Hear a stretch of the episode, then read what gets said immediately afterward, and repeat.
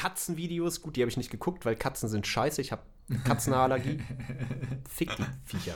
Also, Ähm, so, die gucke ich das mir nicht ist die an. einzige Art, wie ich Katzen mag in Videos, weil ich Äh, habe auch die Allergie. Im ja. Real mag ich sie nicht, in den Videos sind sie süß. Richtig, und da sind wir endlich auf der sicheren Seite. Haha! Genau. ähm, Intro.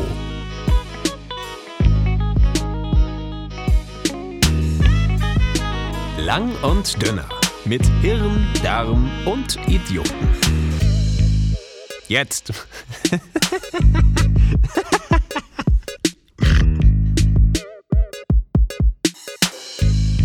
Hey Arvid, Hallo Freddy. ich bin mir unsicher, wie wir diese Folge anfangen sollen.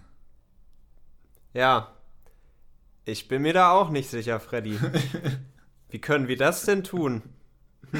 Oh, ich habe Vielleicht- eine coole Reaktion von dir erwartet. ich dachte. Ja, gut, okay. Das war alles, was ich auf Lage hatte. Mehr habe ich nicht. Ja, nehmen wir trotzdem, oder? Finde ich gut. Ja, aber bevor wir in, die, in das Thema einsteigen, hallo und herzlich willkommen erstmal zum Lang und Dünner Podcast mit Hirn, Darm und Idioten. Folge 4, Kinders. Ist geil, Genau. wa? Ja, ja. Vor, vorbereitet. Gute wir Intros. machen das Ganze immer noch. Versch- Komischerweise. Ja, Ja. Wir, sind, wir sind schon bei Folge 4 und die Leute hören uns noch und wir haben sogar noch Lust, miteinander zu reden. Das verwundert mich tatsächlich. Und, und das, obwohl wir uns letztes Mal fast in die Haare gekommen wären. Nein. Nein. Gar nicht. Nee. Also ich, ich habe eine andere Erinnerung an die ganze Geschichte. Ja? Ja, ja, also wir, wir sind uns da doch nicht in die Haare bekommen, oder? War das, bei, war das bei der zweiten Folge dann, bei der Reisefolge? Ich dachte, irgendwo hätten wir uns mal kurz so ein bisschen, da ging es dann nicht mehr miteinander, sondern gegeneinander oder so. Ja, also. Ach, das war bei dieser Buchvorstellungssache. Jetzt Ja, na klar, Ja. aber ich meine, life is a contest, yo. Dann muss man ja so ein bisschen Oh. flexen mit. Oh, sorry, da wurde mir kurz schlecht. Ach so, ja, ich, ich dachte kurz, ich werde dich endlich los. Ähm, War das kein offensichtliches Wirkgeräusch? nee, das war eher, äh, die ist gerade So- so ein eine Sterben. Ratte unter deinem Schreibtisch in den Mund gesprungen und hat versucht, dich von innen zu ersticken. So klang Ah, das. okay. Weirdly specific, I know. ähm, Ja. I wanna hear the story behind that, please. ah, no, I can't. Okay. Ja, wie ihr an den Endgeräten natürlich schon gesehen habt, wenn ihr auf diese Folge geklickt habt, geht es heute um das Thema Unsicherheit. Deswegen auch dieser grandios wortwitzgeladene Einstieg. Also ich muss sagen, das war genial. Deutsche Dichter und Denker drehen sich alle in ihrem Grab um und denken sich, geil, das haben wir hinterlassen. Äh, ja, nee, aber Das, ist ja das hat sich Goethe auch immer gedacht. Geil. ja, geile Scheiße, jo. Ja. äh, be bevor wir aber in, in das Thema einsteigen, mir ist bei der Vorbereitung eine Sache aufgefallen. Oder ist, ich meine, uns sind eigentlich mehrere Sachen aufgefallen, aber eine Sache möchte ich äh, hier ansprechen, was ich ziemlich interessant fand. Wir, wir hatten bei allen Themen bisher, waren wir uns relativ einig, man könnte auch sagen sicher, was wir Ah. über, über, über was wir reden wollen. Ja, und wie wir irgendwie den Podcast aufbauen wollen. Da gab es keine Abstimmungsschwierigkeiten. Es war eigentlich immer direkt auf einem Nenner so. Und dieses Mal, also es, ich sag mal, es wäre jetzt übertrieben zu sagen, wir hätten uns gestritten, aber dieses Mal gab es tatsächlich schon so ein bisschen so eine, ich sag mal, intensivere Diskussion Das ist richtig. darüber, äh, wie wir das aufbauen wollen und auch über was wir reden wollen, was ja auch, wie du äh, in der Vorbereitung angemerkt hast, daran liegt, dass dieses Thema Unsicherheit das ganze Leben betrifft und deswegen so unglaublich groß ist, dass es unmöglich ist, das äh, in unter zwei Stunden irgendwie alles zu behandeln. Ja, in unter zwei Stunden. Wir haben euch gehört und euer Feedback. Wir versuchen es kürzer zu machen. Mal schauen, wie es funktioniert. genau. ähm, Ja. ja, äh, ich gebe dir recht, äh, da haben wir uns tatsächlich so, man hat den Strom gespürt während dieses Telefonats, aber Mhm. das ist ja auch gut. Ich meine, es ist, man muss ja nicht immer nur harmonieren. Das ist, das ist ja auch gut, wenn Leute äh, die Meinung haben, die Meinung haben, dann clasht das. Und vor allem muss lag es dann auch ehrlich gesagt so ein bisschen an mangelnder äh, Vorbereitung beziehungsweise äh, einem nicht genauen Hingucken meinerseits, weswegen wir uns da in die Haare bekommen haben, weil, wie du schon gesagt hast, Unsicherheit. Digga, du kannst jedes Thema mit Unsicherheit besprechen. Alles, Liebe, Tod, Ja. Feen. Wieso Feen? Egal. So, aber wir haben letztendlich äh, die Entscheidung getroffen, nur ich hatte es in dem Rahmen vergessen, das alles ein bisschen mehr einzugrenzen. Und zwar mit einer Leitfrage, die wir uns gestellt haben. Darauf wollte ich hinaus. Super, du, du kannst meine Gedanken lesen, Mensch. Ja, ich wollte, kann- mit diesem Intro wollte ich schon darauf hinleiten, dass du jetzt vorstellst, was unser Ablauf für heute ist, damit die Zuhörer sich auch und Zuhörerinnen sich auch sicher sein können, was sie heute erwartet. Mann, ich werde heute so viele Punts mit diesem Wort machen, das tut mir jetzt schon leid, aber Bist du dir da Ja. sicher? Äh, ja, letztendlich ist der Ablauf ein relativ interessanter, äh, vielleicht fast schon ein wissenschaftlicher. Ich fühle mich so ein bisschen wie beim literarischen Quartett oder in irgendeiner Oh. einer Talkshow, so wie wir das vorgemacht haben. Denn wir beginnen jetzt quasi unsere Folge mit der Leitfrage, ist unsere Welt unsicherer geworden? Habe ich die richtig formuliert? Ich hoffe ja. Ja, so habe ich es mir auch aufgeschrieben. okay, dann ist ja gut. So ist unsere Welt unsicherer geworden. Und jeder von uns hat vor noch so zwei Minuten Plädoyer, um diese Frage für sich zu beantworten. Und danach diskutieren wir anhand von Anekdoten, anhand von irgendwelchen Recherchen, die wir dazu getroffen haben und was andere kluge Menschen dazu gesagt haben. Und äh, ja, wir versuchen, falls wir nicht derselben Meinung sind, natürlich haben wir uns so wenig wie möglich vorher abgesprochen, weil sonst wäre es ja langweilig, Kinder, ähm, zu schauen, ob wir die andere Person überzeugen können oder nicht, oder ob sich unsere Meinung, die wir am Anfang des Podcasts gestellt haben oder geäußert haben, ändern wird. Ja. Also ich, ich äh, habe dem Ganzen nur eine Sache hinzuzufügen. Ähm, aus meiner Sicht geht es nicht unbedingt um ein sich gegenseitig überzeugen. Ich will diesen Wettkampf so ein kleines bisschen rausnehmen. Wir hatten in letzter Ja. Zeit schon genug Konflikt. Ja, ja, ist gut. Habibi, hab dich lieb. Äh, genau, also ähm, einfach zu schauen, wir haben beide uns äh, verschiedene Unterthemen auch so ein bisschen rausgesucht zum Thema Unsicherheit, die wir irgendwie dem anderen auch ein bisschen präsentieren wollen, wo wir ein bisschen mehr Expertise haben, in Anführungsstrichen, als äh, der andere. Und dann eben zu schauen, ob sich von unserem Anfangsstatement, äh, unserem zweiminütigen, nach dem ganzen Input am Ende was ändert und wir am Ende nochmal ein Schlussstatement setzen äh, innerhalb von zwei Minuten, wo wir vielleicht eine andere Meinung, eine andere Ansicht vertreten, wer weiß. Und unsere obligatorische Kategorie der Buch- oder Filmempfehlung darf natürlich auch nicht fehlen. Die bringen wir da irgendwo in der Mitte noch unter. Und Mal das schauen. ist die heutige, heutige Folge. Ja, ist richtig. Also die, die kommt dann irgendwann so random rein, komplett unpassend und dann stellen wir plötzlich ein Buch vor, so wie es halt laufen Genau. muss. Okay, wer von uns will anfangen? Wollen wir, wollen wir noch irgendwas dazu sagen? Ich zumindest nicht. Also ich würde sagen, wir fangen mit unseren Plädoyers an. Ja, ich würde sagen, das ist ein guter Start. Ähm, die Frage ist im Raum gestellt. Sie steht da. Ist unsere Welt unsicherer geworden?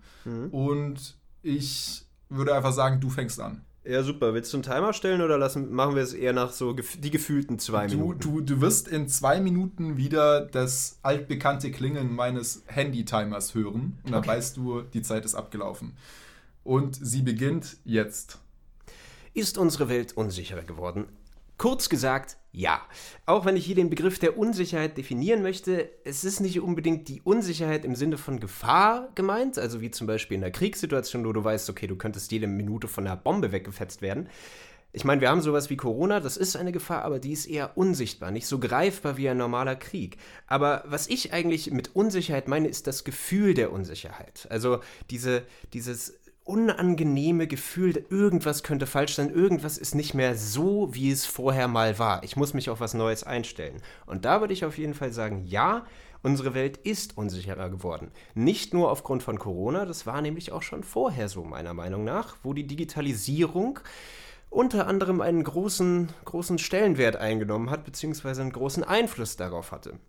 Ich meine, wir bewegen uns in einer Welt, wo der Amazonas brennt, eine narzisstische Orange das vermeintlich mächtigste Amt der Welt bekleidet und äh, ja, die Rechten immer mehr Macht gewinnen. Da fühlt man sich als linke Socke wie ich doch irgendwie ein bisschen unwohl und unsicher. Und äh, ja, dazu leben, leben wir äh, eben auch noch in dieser schnelllebigen Zeit des Umschwungs durch die Digitalisierung. Und äh, ja, ich meine, wir wissen nicht mehr unbedingt, ob unser Job eventuell von einer Maschine übernommen werden kann. Wir wissen nicht genau, was am nächsten Tag passiert. Wir werden von Informationen überflutet. Wir wissen nicht mehr, was Wahrheit ist und was nicht Wahrheit ist.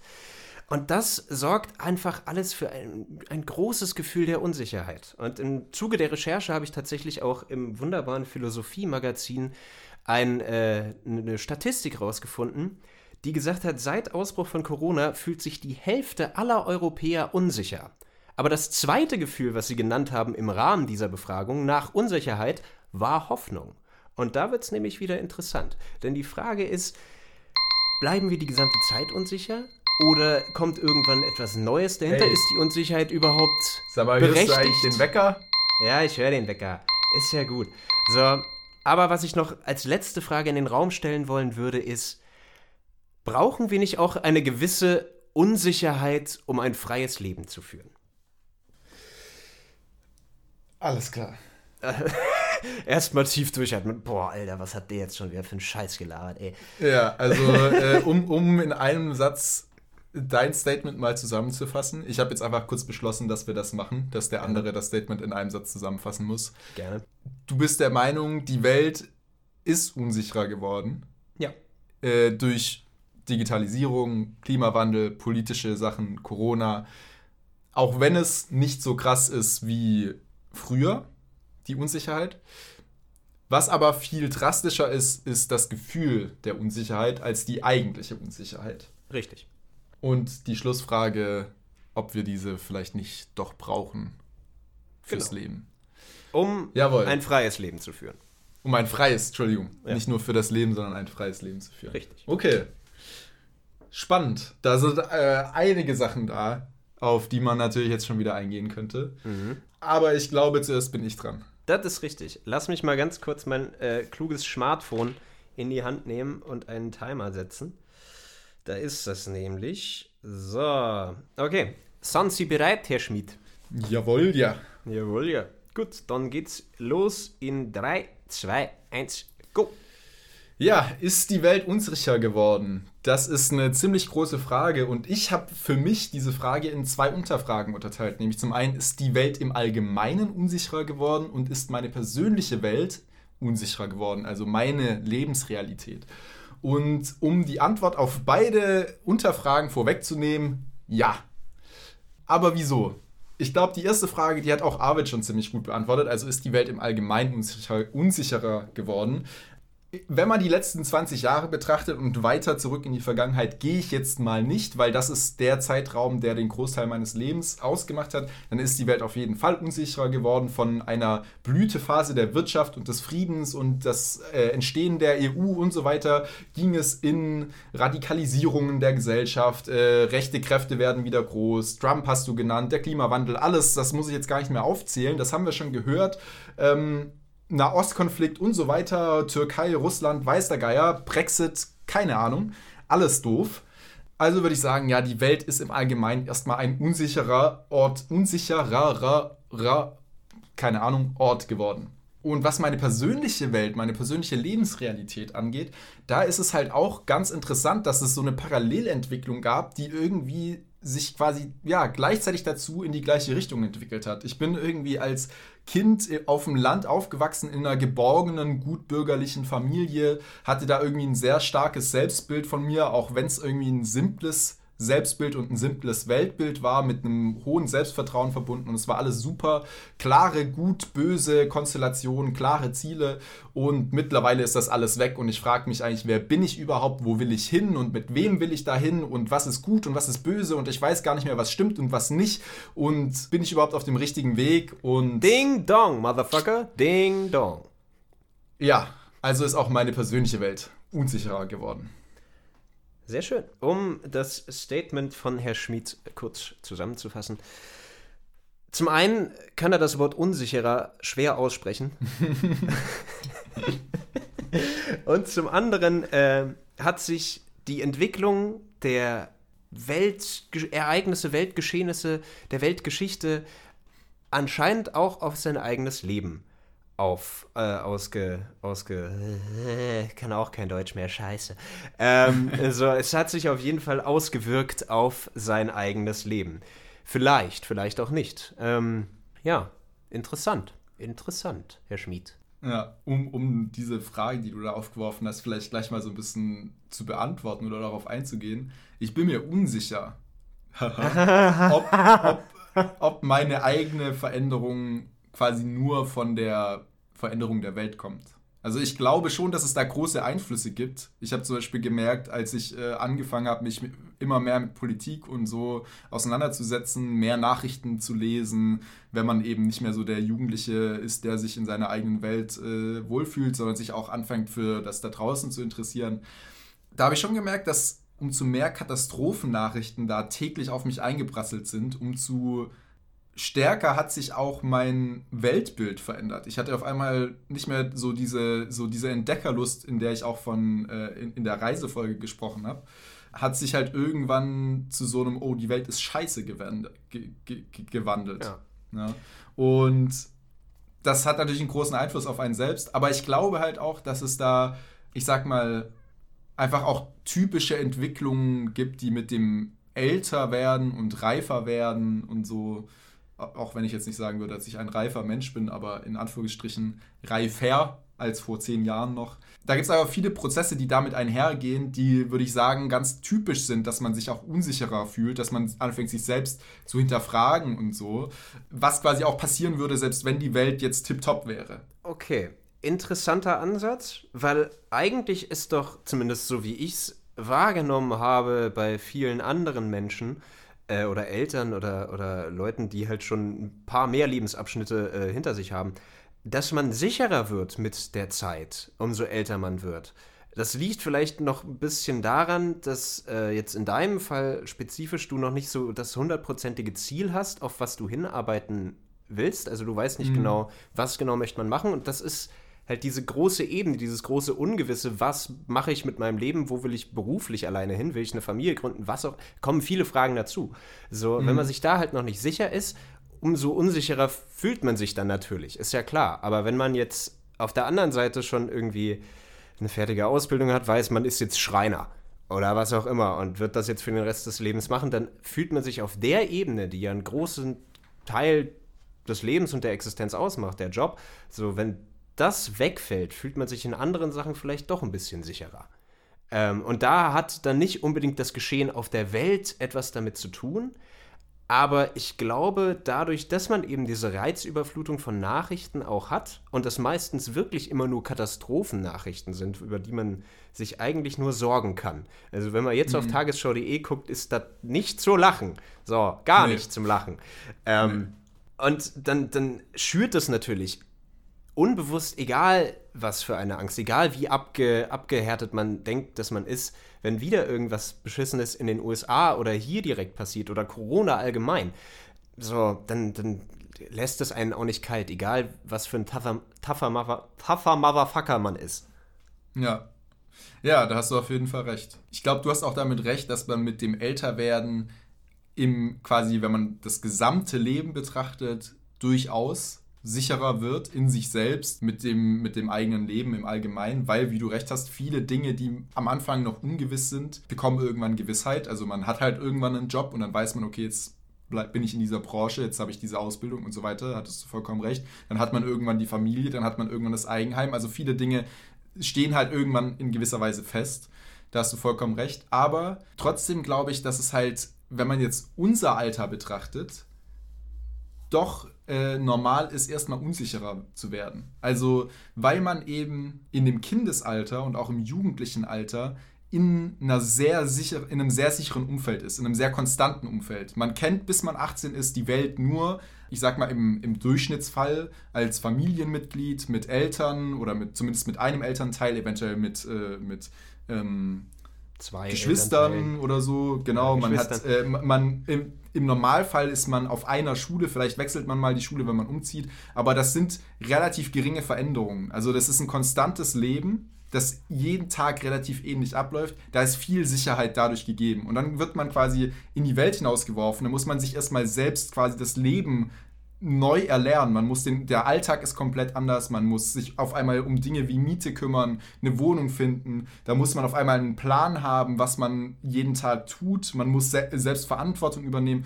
Und dann kommt äh, so die, die erste, was ja viele Leute heutzutage nennen, die Quarter-Life-Crisis. Es gibt ja auch die Midlife-Crisis, mhm. aber eben so in den Mitte 20ern, also 20 bis sagen wir mal 26, 27, äh, irgendwann kommt dann diese Quarter-Life-Crisis, wo halt genau all diese Dinge, die sich auf einmal so drastisch verändern ähm, im Leben, dazu führen, dass man sich eben total unsicher fühlt. Und auf einmal muss man quasi eine eigene Persönlichkeit auch, quasi auch erstmal ausbilden, weil man quasi nicht mehr nur diese Rolle übernimmt, die man eben in diesem konstanten Sozialgefüge über 10, 15 Jahre irgendwie hinweg hatte. So.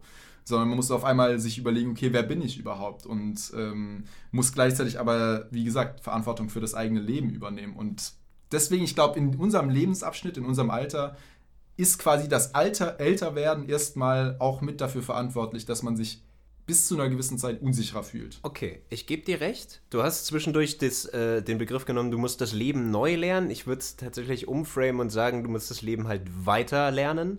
In ja, dem Sinn, weil besser. du hast ja, du verlierst ja nicht unbedingt komplett deine Base, außer deine Schule fackelt ab und deine Familie mhm. rutscht irgendwo plötzlich runter und du hast die nicht mehr. So, also du ja. hast immer noch deine Base und gewisse Erfahrungen, auf denen du aufbauen kannst, aber du bist halt plötzlich auf dich allein gestellt. Ähm, ja, so im, im, das ist besser formuliert, äh, stimmt. Du bist plötzlich auf dich allein gestellt. Aber letztendlich, das ist jetzt ziemlicher Kalenderspruch, du lernst ja jeden Tag dazu. So, soll, ich, soll, ich, soll, ich, so einen Counter machen für diese Folge, wie viele solche Kalendersprüche du raushaust? Da, ich glaube, du bist mittlerweile bei zwei oder drei. Locker, da kommen noch mehr.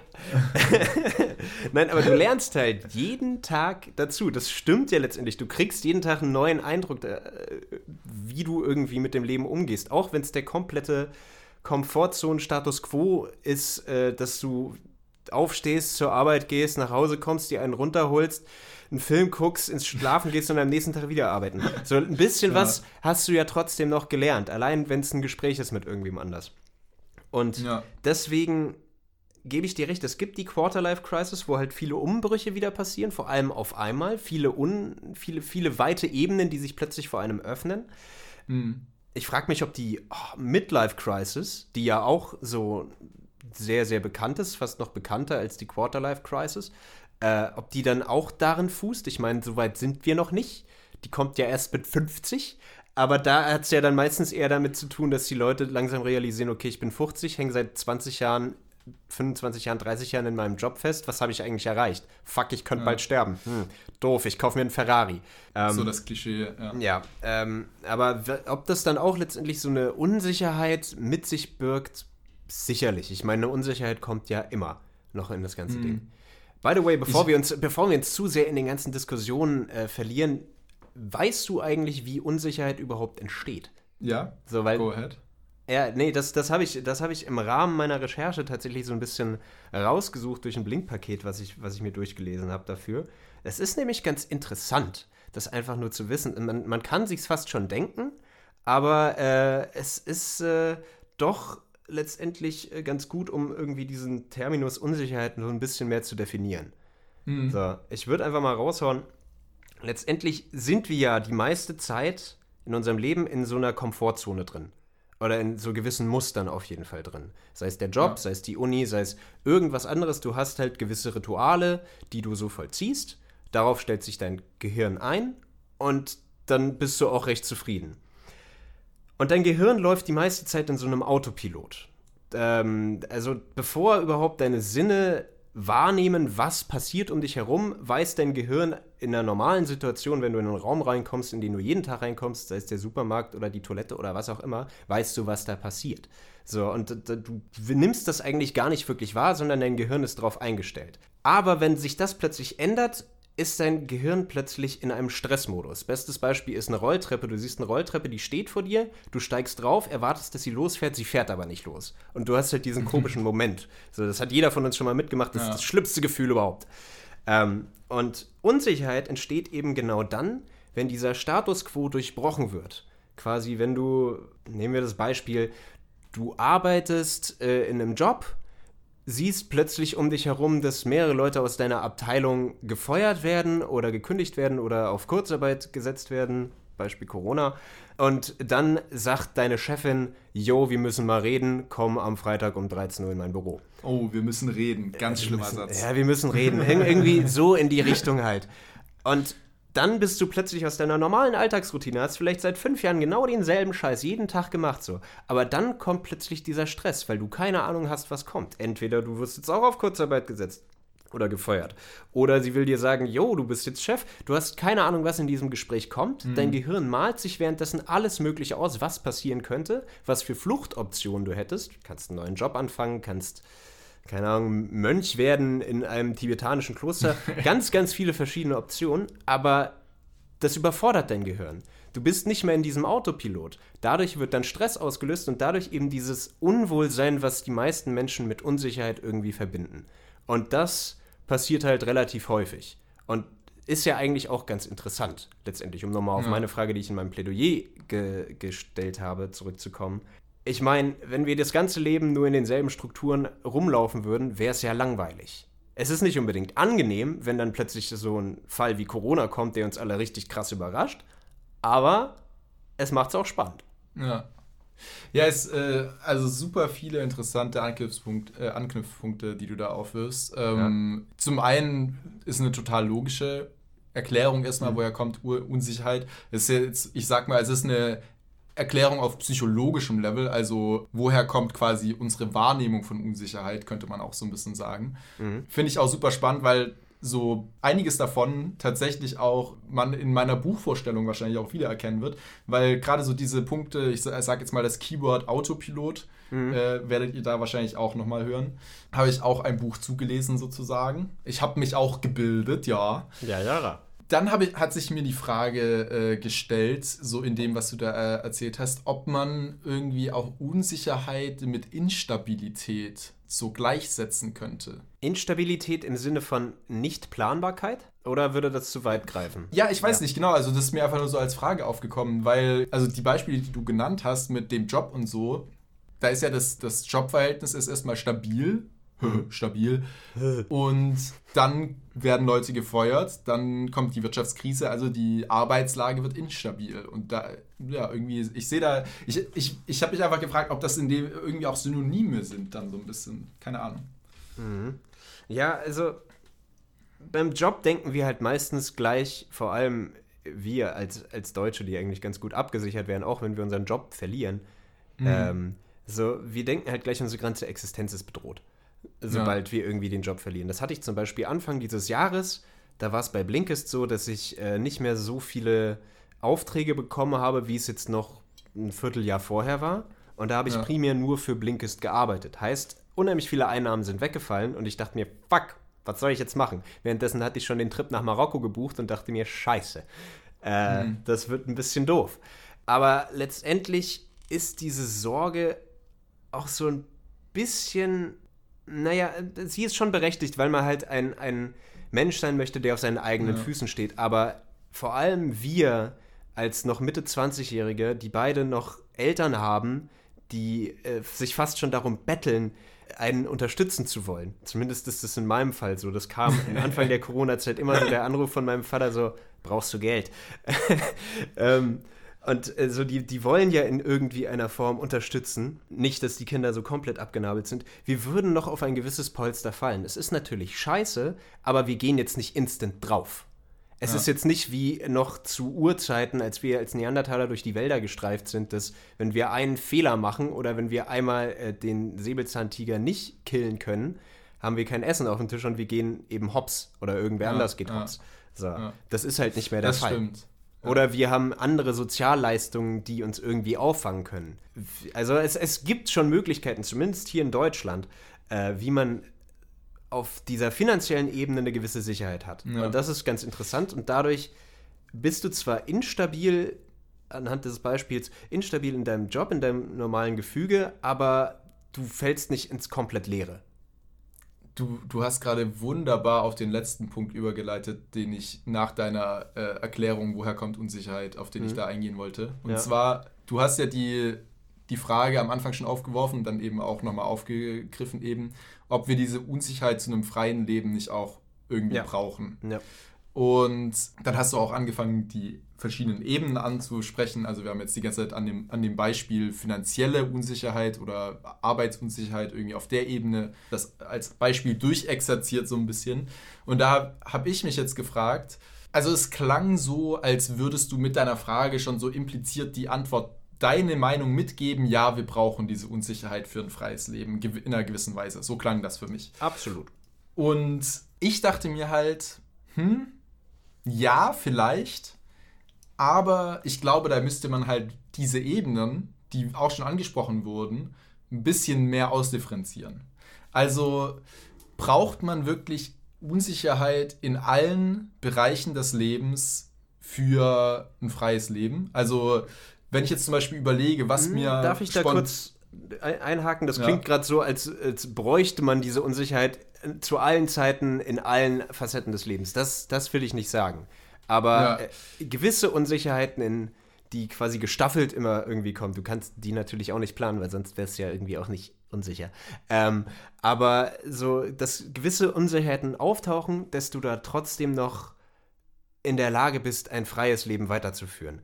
So ist das. Wenn jetzt alle deine Pfeiler wegfallen, auf denen du stehst, dann bist du auch am Arsch. Da gebe ich ja, dir recht. Aber, ja, ja, ja, ja. Lass mich erstmal auf die, okay, die okay. verschiedenen Ebenen äh, noch eingehen, weil das ist halt genau das Ding. Ich bin nämlich der Meinung, es kann sein, dass, ich sag mal, gewisse Unsicherheiten, würde ich dir zustimmen, sind quasi ganz gut, um eine Veränderung im Leben herbeizurufen, dass man sich auch weiterentwickeln kann.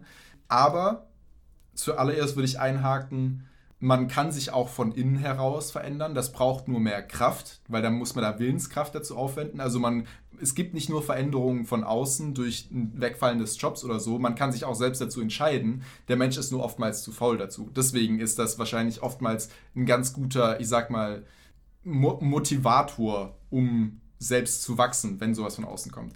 Und der zweite Punkt ist, es gibt meiner Meinung nach ganz klar Bereiche, da ist sogar Sicherheit nötig für ein freies Leben.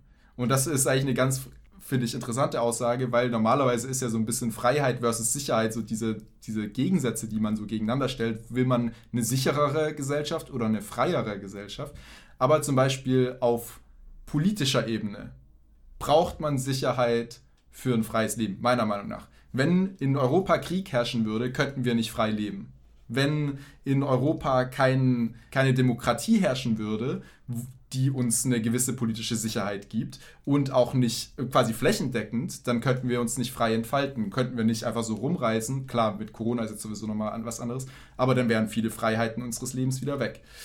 Und so gibt es halt, denke ich, viele Bereiche, wo die Sicherheit für die Freiheit sogar nötig ist. Klar, im privaten Bereich, im vielleicht auch spirituellen Bereich oder im Jobbereich oder wie auch immer, kann es gut sein, immer wieder, wenn eine Unsicherheit kommt, damit man sich weiterentwickelt. Man sollte Dinge hinterfragen, sonst wird man vielleicht, wenn wir jetzt die Spiritualität nehmen, irgendwann zum Fanatiker, wenn man nicht hinterfragt, an was man glaubt. Mhm. Dann wächst man daran nicht mehr. Wenn man es hinterfragt, dann kann man, wenn man auch mal zweifelt, dann, dann kann man an diesen Fragen wachsen. Aber das, ja, das, deswegen meinte ich so, man muss es differenzieren sozusagen. Ja, Gebe ich dir recht. Hat mich gerade auch nochmal zum Überlegen gebracht und ich glaube, da muss man eben differenzieren zwischen Makrokosmos, wir als Gesellschaft, und Mikrokosmos, ich als Person, quasi. Ähm, ja. Weil äh, so als Gesellschaft ist natürlich Kacke, wenn in deinem Land Krieg herrscht oder äh, sich äh, irgendwie eine beschissene Partei an der Macht befindet oder keine Ahnung Bürgerkrieg die, die was, dich dann verfolgt, weil du rote Haare hast. Ja, genau. Sowas, das ist das ist alles andere als Sicherheit, ähm, auch wenn die das natürlich so framen könnte. Ich meine, guck dir die Nazi-Diktatur ja. an, die haben Angst geschürt vor den Juden äh, und dadurch ein ganzes Volk auf die Juden gehetzt. So, also das deutsche Volk auf die Juden gehetzt. Ähm, und dann ist es natürlich scheiße für die Juden, aber der dumme gefolgsamer Heinrich äh, denkt sich dann so, ja geil, okay, fett, dann bin ich ja sicher, wenn die weg sind. So, und dann wird es natürlich schwierig. Das, da hast du jetzt ein ganz großes Ding aufgemacht, weil ja, da ist ja auch. Ich wollte die äh, Nazi-Kiste äh, nicht aufmachen, aber ja. es ist so einfach. Es, es, tut mir leid. Ist okay. Aber nur um da anzumerken, äh, also Hitler hat ja sehr viel mit der Sicherheit gespielt, aber tatsächlich mit der wirtschaftlichen Sicherheit. Das war ja ein großes Ding, dass damals eine große Arbeitslosigkeit geherrscht hat und er hat vielen Leuten Jobs versprochen. Dadurch wurde er gewählt, zumindest so weit ich das aus dem Geschichtsunterricht auch äh, gelernt habe, ein Stück weit, waren das, ich sag mal, ein Motivationsgrund für viele Leute, ihn zu wählen. Und äh, dann haben sie Jobs bekommen, klar in der Kriegsmaschinerie, aber das hat, hat man erstmal so übersehen gewollt, so ein bisschen. Und dann waren die Leute sicher, weil sie auf einmal wieder Geld hatten. So, klar. Das ist die richtig. Juden nicht, aber die in Anführungsstrichen Deutschen waren das. Äh, Das ist, das ist klar. Und da wird es dann eben, wie gesagt, gefährlich. Letztendlich war es eben die Weltwirtschaftskrise, ganz viel geldliche Probleme und dementsprechend äh, spielen wir mit der Angst.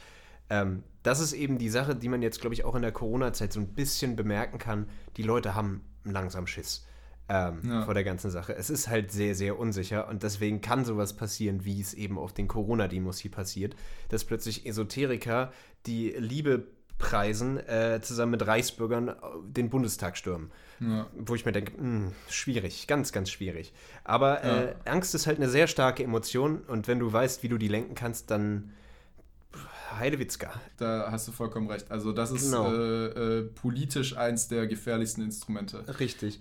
Auf der, oh, ich würde jetzt es wird aber auch zu tief. Ich wollte jetzt gerade noch auf die Zwänge des kapitalistischen Systems eingeben und sind wir wirklich frei in dem System, in dem wir leben. Aber Wir ähm, reden ja nicht über Freiheit. Wir reden, wir reden nicht über. Freiheit, wir reden über Unsicherheit. Aber darüber können wir gerne mal wann anders reden. Das finde ich auch ein spannendes Thema. Ja, könnt ihr absolut. uns auch, ihr Zuhörer und Zuhörerinnen da draußen, könnt ihr uns auch gerne mal zurückmelden. Würde euch das interessieren, dass wir über Freiheit und die Zwänge des Kapitalismus, wie Arvid das hier so schön formuliert hat, mal reden? Oder ist das ein Thema, wo ihr denkt, boah, nee, das will ich, da habe ich gar keinen Bock drauf? Dann könnt ihr uns gerne schreiben. Wir haben eine E-Mail-Adresse, die steht in der Folgenbeschreibung immer ganz unten. Ja, richtig. Also wenn ihr Bock habt, sagt das gerne an. Äh, auch andere Lösungen, äh, äh, Folgen, Themenvorschläge äh, nehmen wir alles an. Haben wir Bock drauf. Ja, Gut. Ich würde jetzt mal zu einem, äh, ich sag mal, etwas strukturierteren Vorgehen weiterschreiten. Und zwar, ich meine, ich fand es gerade ganz spannend und es hat sich schon wieder so direkt von alleine so eine Diskussion entwickelt, Ja. Äh, wo wir auf die unmöglichsten, größten, kleinsten Themenpunkte gekommen sind und äh, sind sogar auch bei den Nazis gelandet, was ich gar nicht erwartet habe, zumindest kurzzeitig. Aber wir haben ja beide auch, ich sag mal so, Unterpunkte, so ein, zwei Unterpunkte äh, zum Thema Sicherheit oder Unsicherheit vorbereitet, haben da ein bisschen recherchiert, äh, die wir dem anderen vorstellen wollten. Möchtest du da anfangen? Soll ich da anfangen? Ja, nee, nee, können wir gerne machen. Ähm, nachdem ich jetzt schon so viele, so viel Input irgendwie immer gegeben habe und so viele diese, äh, Steine ins Rollen gebracht habe, kannst du gerne mal anfangen und dann äh, schauen wir, was daraus entsteht. Und dann fang du doch Alles gerne klar. an mit so einem Finde ich super. Finde ich Finde ich toll. super. Jutti. Finde ich dufte, wa? Ri- Das richtig- ist doch eine richtig. Sache. Richtig geile Kiste, wa? Jo. Jawohl, ja. So, genau. Ich fand nämlich äh, in der Vorbereitung eins der spannendsten Themen oder Unterthemen, mit dem ich beschä mich beschäftigen wollte und mit dem ich mich auch schon öfter beschäftigt habe. Also wie gesagt, da habe ich auch schon das ein oder andere Buch so ein bisschen dazu gelesen. Das ist das Unterthema, ich nenne es mal die Illusion von Sicherheit. Das Spannende ist halt, das geht auch so ein bisschen in diese psychologische Richtung, die du vorher schon aufgemacht hast, dass der Mensch durch diesen Autopilot, den du genannt hast, sich bei den meisten Dingen oftmals sicherer ist, als sie eigentlich sind. Also wir überschätzen uns selbst, unsere Fähigkeiten, wir überschätzen die Sicherheit in der Welt, wir überschätzen eigentlich quasi die Konstanz in allem grundsätzlich so. Erstmal als psychologischer Mechanismus so ein bisschen. Soweit ich das aus diesen Büchern gelernt habe. Woher kommt das? Das kommt zuallererst mal natürlich von diesem Autopilot. Das kommt aber auch von ganz vielen anderen Dingen, wie zum Beispiel äh, äh, Framings, zum Beispiel wie Nachrichten ähm, verpackt werden. Formuliert werden. Ähm, genau. Gutes Beispiel, damit es die Leute griffig, griffig haben. Der Klimawandel heißt Klimawandel und nicht Klimakatastrophe. So. Genau, ja. Wandel ist ein, gutes bisschen Beispiel. netter formuliert und Ja. dementsprechend macht man sich länger keine Gedanken. Genau. Oder, ja, äh, das ist ein sehr gutes Beispiel, ja. Oder äh, ein anderes Beispiel, das ich sehr spannend fand, aus einer Studie, die der Autor des Buches, jetzt habe ich das Buch so oft erwähnt, jetzt muss ich es eigentlich auch Ja, vorstellen. hau raus. ähm, eine Studie, die dieser Mann durchgeführt hat, hat dazu das Ergebnis gehabt, dass fast jeder Autofahrer davon ausgeht, überdurchschnittlich gut zu fahren. Was ja widersprüchlich ist. Statistisch funktioniert das nicht. Es können ja nicht jeder besser als der Durchschnitt fahren. Aber jeder von uns ist sich selbst so sicher in seinen eigenen Fähigkeiten, dass er denkt, er fährt besser als alle anderen. Das fand ich super spannend. Nur mal als Beispiel zu diesem, wir überschätzen uns selbst und nicht nur die Sicherheit in der Welt. Ein anderes Beispiel, auch ein Ergebnis von diesem Autor. Wir glauben, dass unsere Wirtschaft unglaublich sicher ist, obwohl sie das gar nicht ist.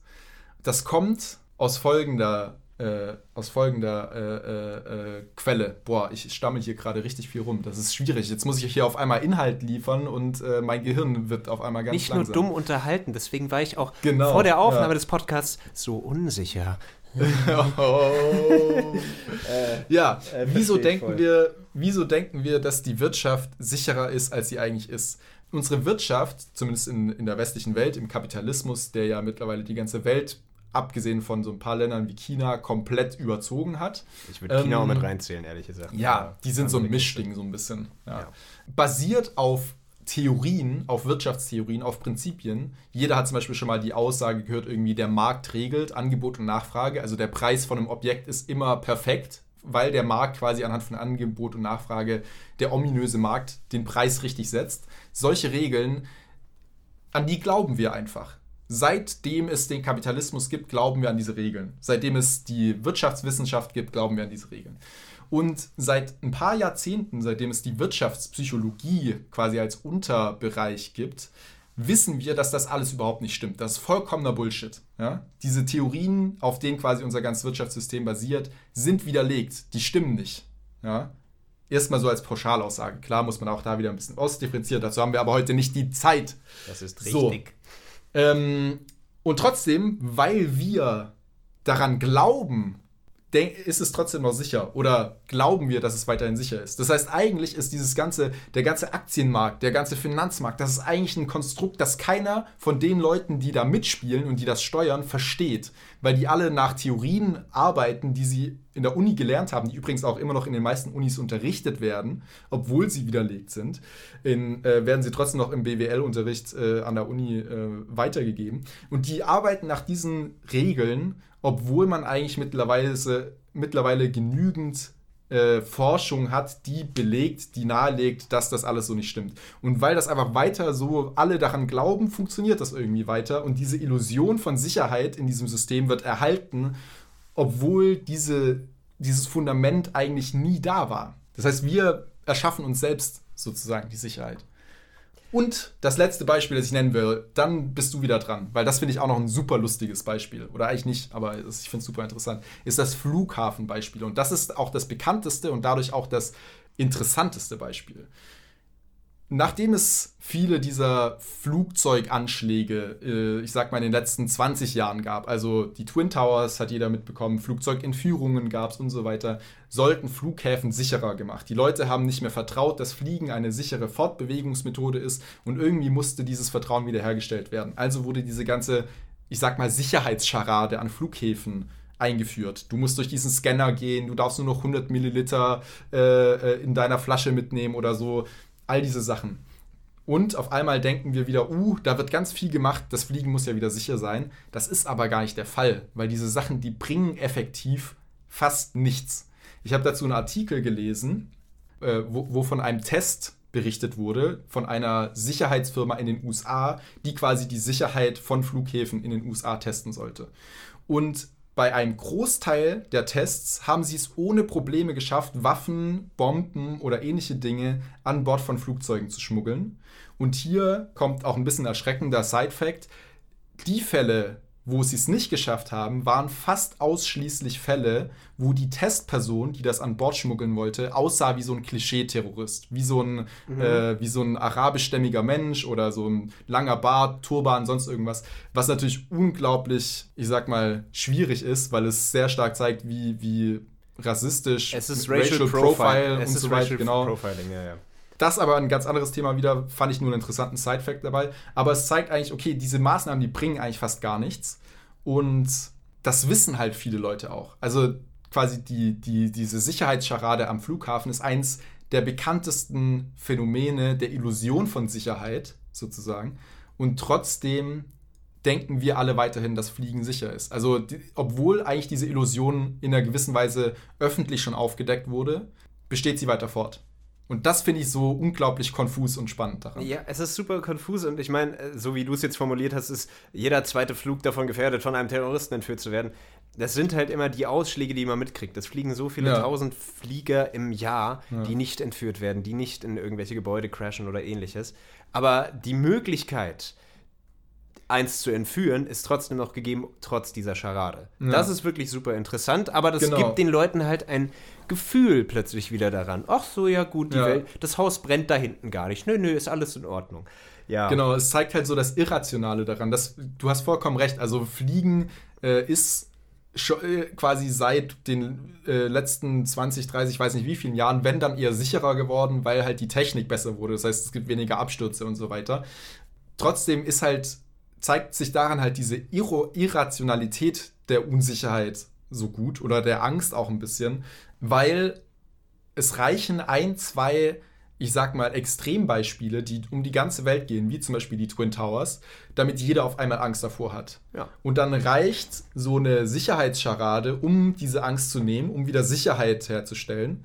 Dann wird diese Illusion, die da erschaffen wurde, aufgedeckt. Das kehrt aber quasi diesen Mechanismus nicht um. Also das Aufdecken der Illusion führt nicht dazu, dass wir zu, zur Angst zurückgehen. Das heißt, es zeigt irgendwie, dass sowohl das Sicherheitsgefühl, das durch die Illusion entstanden ist, irrational ist. Es zeigt aber auch, dass die Angst, die ursprünglich entstanden ist und die Ursicherheit, Unsicherheit ausgelöst hat, dass die irrational ist. Und äh, ich, ich weiß gar ja, nicht, wo es ich ist, es ist, es ist ein Teufelskreis. Letztendlich so, irgendwann ja. hast du plötzlich was festgesetzt und du denkst dir einfach so, okay, gut, das bringt den Leuten was, dementsprechend machen wir das und äh, verprassen ja. da unheimlich viel Geld mit rein und alles Mögliche. Aber die Illusion ist halt noch da. Und ja. ich meine, es ist schon verständlich, wieso äh, äh, Regierungen das dann irgendwie einsetzen wollen, weil sie die Leute nicht in Panik haben wollen. Es ist aber ja. trotzdem ziemlich dumm. Aber die, müsste die Menschheit auch so ein bisschen als äh, dumme Schafe, äh, Herde Schafe vorstellen. Ich meine, wir gehören da auch dazu. Aber ja. sobald da irgendwie einmal Wolf geschrien wird, rennen alle. ähm, Wolf! Äh, Wolf! Wolf! Wolf! äh, ich ich meine, das war so ein ähnliches Beispiel. Ich, ich weiß nicht genau, ob du dich noch dran erinnerst, aber als die Anschläge aufs Bataclan waren, äh, 2015, 2016, Wann war das genau? Keine Ahnung. Ich weiß äh, gerade nicht mal, so, von was du redest, ehrlich gesagt. Das Bataclan, ach, Dicker. Ähm, es gab in Europa eine, für einen gewissen Zeitraum mehrere Terroranschläge mit Bussen oder in dem Fall waren es bewaffnete äh, IS-Soldaten, die in Bataclan, das war ein, ein äh, Konzertsaal in Paris, ah, glaube ich, ja. oder Marseille, ich weiß ja, nicht ja, genau, äh, reingestürzt sind und einige Leute umgebracht haben. Und plötzlich war halt, ja, plötzlich war halt diese Gefahr des Terrors oder durch den islamischen Staat sehr, sehr greifbar für alle Menschen. Mhm. Und dadurch hat es auch ein ganz anderes Gefühl in einem ausgelöst, als es noch zum Beispiel da war, als sie nur nur Leute in Syrien umgebracht haben oder quasi im Nahen ja. Osten agiert haben, weil es plötzlich die westliche Welt angegriffen hat. Was ja auch irgendwie so ein bisschen dumm ist. Äh, was zur Folge hatte, dass alle Leute irgendwie ausgerufen haben, okay, wir starten jetzt den Kampf gegen den Terror und auch tatsächlich leider Gottes in die Flüchtlingspolitik mit reingespielt hat, äh, weil jetzt äh, zumindest in Bayern irgendwie eine Obergrenze von Flüchtlingen genommen ist, weil es könnte ja sein, dass das Terroristen sind. Was ja. halt auch komplett irrational ist. Aber andere Geschichte, ganz, ganz andere Geschichte auf einem politischen Thema. Letztendlich sorgt halt sowas sehr, sehr schnell für Angst und die Politik möchte halt sehr, sehr schnell auch dagegen gegenwirken, dass ein gewisses Sicherheitsgefühl wieder da ist. Ähm, aber die ist auch nicht unbedingt immer da.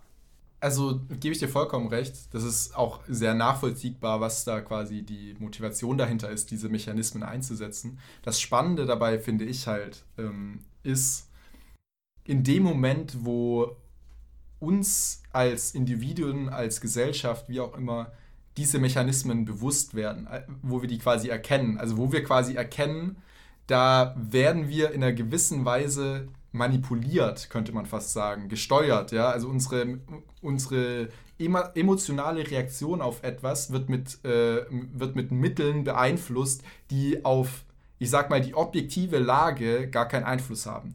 In dem Moment müsste ich mich doch eigentlich dadurch unsicherer fühlen. Also dadurch müsste doch eigentlich mein, zum Beispiel mein Vertrauen in meinen eigenen Staat in einer gewissen Weise senken, sinken, weil ich mir dann denk, so Fragen stellen müsste wie, okay, wo werde ich eigentlich noch manipuliert? Wo werden solche, solche Illusionsmechanismen, wo quasi äh, mein, ja, meine emotionale Reaktion auf etwas bewusst irgendwie beeinflusst wird, wo passiert das noch? So, wie viel von dem, wie ich die Dinge eigentlich wahrnehme, kommt wirklich von mir selbst und wie viel davon wird irgendwie gesteuert? Das klingt jetzt so ein bisschen verschwörungstheoretisch. Ja, ich wollte Aber das sind ja sagen. solche Fragen. Ja, aber das sind doch eigentlich so Fragen, die doch an solchen Dingen aufkommen müssten, oder nicht? Und das, diese Fragen müssten doch dann eigentlich wiederum viel mehr Unsicherheit auslösen. So ist zumindest meine Überlegung jetzt. Ich glaube, das ist nämlich genau das, was in den Köpfen von ganz vielen Verschwörungstheoretikern eben umgeht.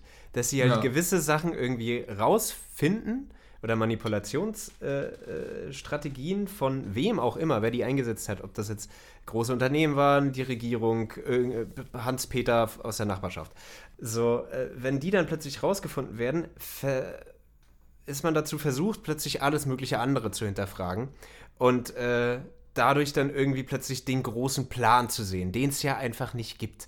So, es, es, es, die Welt ist großes Chaos. Das Leben ist ein großes Chaos. Und was Verschwörungstheorien dann eben bieten, ist eine gewisse Sicherheit und eine pseudowissenschaftliche Erklärung für irgendwas. Ja, trag einen Aluhut, dann kommen die Strahlen aus dem Satelliten nicht mehr und dann wirst du auch nicht mehr von den Chemtrails vergiftet. Ja. So, und dann bieten die quasi so eine gewisse Sicherheit und andere Optionen, die aber auch nur Bullshit sind. So, es ist, es ist, es ist und bleibt eine gewisse Unsicherheit. Und es ist nicht dumm, äh, quasi Sachen zu hinterfragen, also alles so hinzunehmen und äh, zu fressen, was einem vorgegeben wird, ist auch nicht klug, ist nicht die beste Wahrscheinlichkeit, aber es, man darf halt auch nicht in die komplett andere Richtung tendieren und plötzlich alles und jeden hinterfragen und immer den da oben die Schuld geben. Das wird, das wird nix. Ähm, und das habe ich auch im Rahmen meiner Recherche rausgefunden. Ich bin auch übrigens gespannt, wie das Buch heißt, was du später vorstellst, weil das klingt sehr, sehr ähnlich von dem, was ich gelernt habe. Vielleicht ist es sogar derselbe Autor. Hab ein, hab ein Interview gelesen von dem eben in diesem Philosophie-Magazin, wo es um äh, Ungewissheit geht. Und der hat auch von der Illusion der Ungewissheit geredet. Und dass wir müssen diese Illusion quasi verlernen müssen und anfangen, unseren eigenen Verstand zu benutzen. Aber das bedeutet nicht gleich, dass wir eben den Leuten glauben, die sagen, setz dir bitte einen Aluhut auf, wenn Xavier Naidoo das sagt. Äh, weil das ist ja dann auch nicht deinen eigenen Verstand benutzen, sondern du fällst Genau. halt wieder auf irgendwelche Schmierereien ein, sondern du musst halt kritisches Denken lernen. Und das ist auch eine andere Sache, wo ich dann tatsächlich auch sagen würde, für ein allgemeines, sichereres Gefühl, vor allem wenn plötzlich Krisen auftreten, äh, fand ich auch sehr interessant, was er gesagt hat, war, du hast schon so viele Jahre auf diesem Planeten gelebt und du hast schon so viel Scheiß durchstanden. Deswegen berufe dich doch mal auf die Erfahrungen deines bisherigen Lebens und wie du das bisher gemeistert hast. Und dadurch dann quasi auf deine Intuition. So, Ja. und so sollte man im Idealfall Entscheidungen treffen und sich nicht äh, entweder komplett mitreißen lassen von reißerischen Verschwörungstheorien oder stagnierend auf der Stelle stehen bleiben, weil man zu viel Schiss hat, sondern einfach gucken, okay, was ergibt gerade logisch Sinn, wer zieht da eventuell seinen Nutzen raus, wenn ich mir den Aluhut draufsetze oder äh, mich im Flughafen durchscannen lasse oder was auch immer. Äh, und einfach mal kritisch denken, eigenen Verstand benutzen, Intuition benutzen und auf die eigene Erfahrung bauen. Und dann mal schauen, wo du rauskommst. So. Das finde ich, das ich ein super geiles Statement. Also dieses äh, quasi eigentlich so die, die Wunderwaffe gegen Unsicherheit, auf die eigene Erfahrung zu vertrauen und auch mal auf das eigene Leben zurückzublicken, wie viel Bullshit man schon durchgemacht hat. Da wird man das nächste auch noch schaffen. Das ist echt ein gutes Statement. Ja. Und das, das ist tatsächlich, das habe ich auch in einem anderen Podcast schon mal gehört, das ist, egal in welcher Form der Unsicherheit du dich befindest, ob es jetzt Corona-Unsicherheit ist, ob es Unsicherheit in, mit Liebeskummer ist, Unsicherheit mit dem Job ist oder sonst wie, du kannst immer überlegen, yo, ich bin Arvid, 24 Jahre alt, ich habe es bis hierhin geschafft, ich habe, sind noch alle meine Gliedmaßen dran, ich bin noch gesund und ich, ich habe es irgendwie hingekriegt. Wie Ja. habe ich das damals geschafft? Wie kann ich das vielleicht weiterentwenden? Was für ein Skill muss ich quasi neu lernen, um dieses Problem, diese, diese Situation zu meistern? Und das ist ein, ist ein super, super Ansatzpunkt. Das ist man halt, wenn man irgendwie Shellshock ist, Shellshockt, ein bisschen schwierig, das gleich zu realisieren. Äh, wenn, wenn du quasi direkt irgendwie reingeworfen wirst in so einen Krisenherd oder irgendwas anderes, dann, dann Ja. braucht das einen kleinen Moment. Aber sobald du dich wieder gefestigt hast, kannst du dir überlegen, yo, ich schaffe das irgendwie aus eigener Kraft oder auch mit der Hilfe von anderen Leuten. Und dann ist gut. um diesen, diesen Block, sage ich jetzt mal so ein bisschen abzuschließen, diesen wirren Block der Illusionen von Sicherheit, wo man gemerkt hat, wie unglaublich schlecht ich daran bin zu reden, wenn ich auf einmal Inhalt liefern muss. ähm, und und, und äh, ja, um diesen ganzen, diesen Inhaltsblock jetzt mal so ein bisschen abzuschließen, würde ich gerne auf einen Halbsatz eingehen noch, den du gerade genannt hast, ja. nämlich aus diesem Artikel oder diesem Journal, das du da gelesen hast, da hast du gesagt, der hat von der Illusion der Ungewissheit geredet. Illusion der Gewissheit, ich, Entschuldigung, Entschuldigung. Ah, okay. Äh, es habe ja. ich mich gerade auch verlesen. Äh, okay. Äh, ja, also es ist. Äh, okay, das passt dann nämlich mehr zur ja. Illusion von Sicherheit. Aber nichtsdestotrotz leitet das zu, zu meiner Frage, mit der ich das abschließen will. Ja. Nämlich, wir haben ja so ein bisschen die, die Verbindung in diesem Blog auch aufgemacht, oder ich habe die Verbindung vor allem, glaube ich, auch aufgemacht, dass Unsicherheit auch von Angst kommt.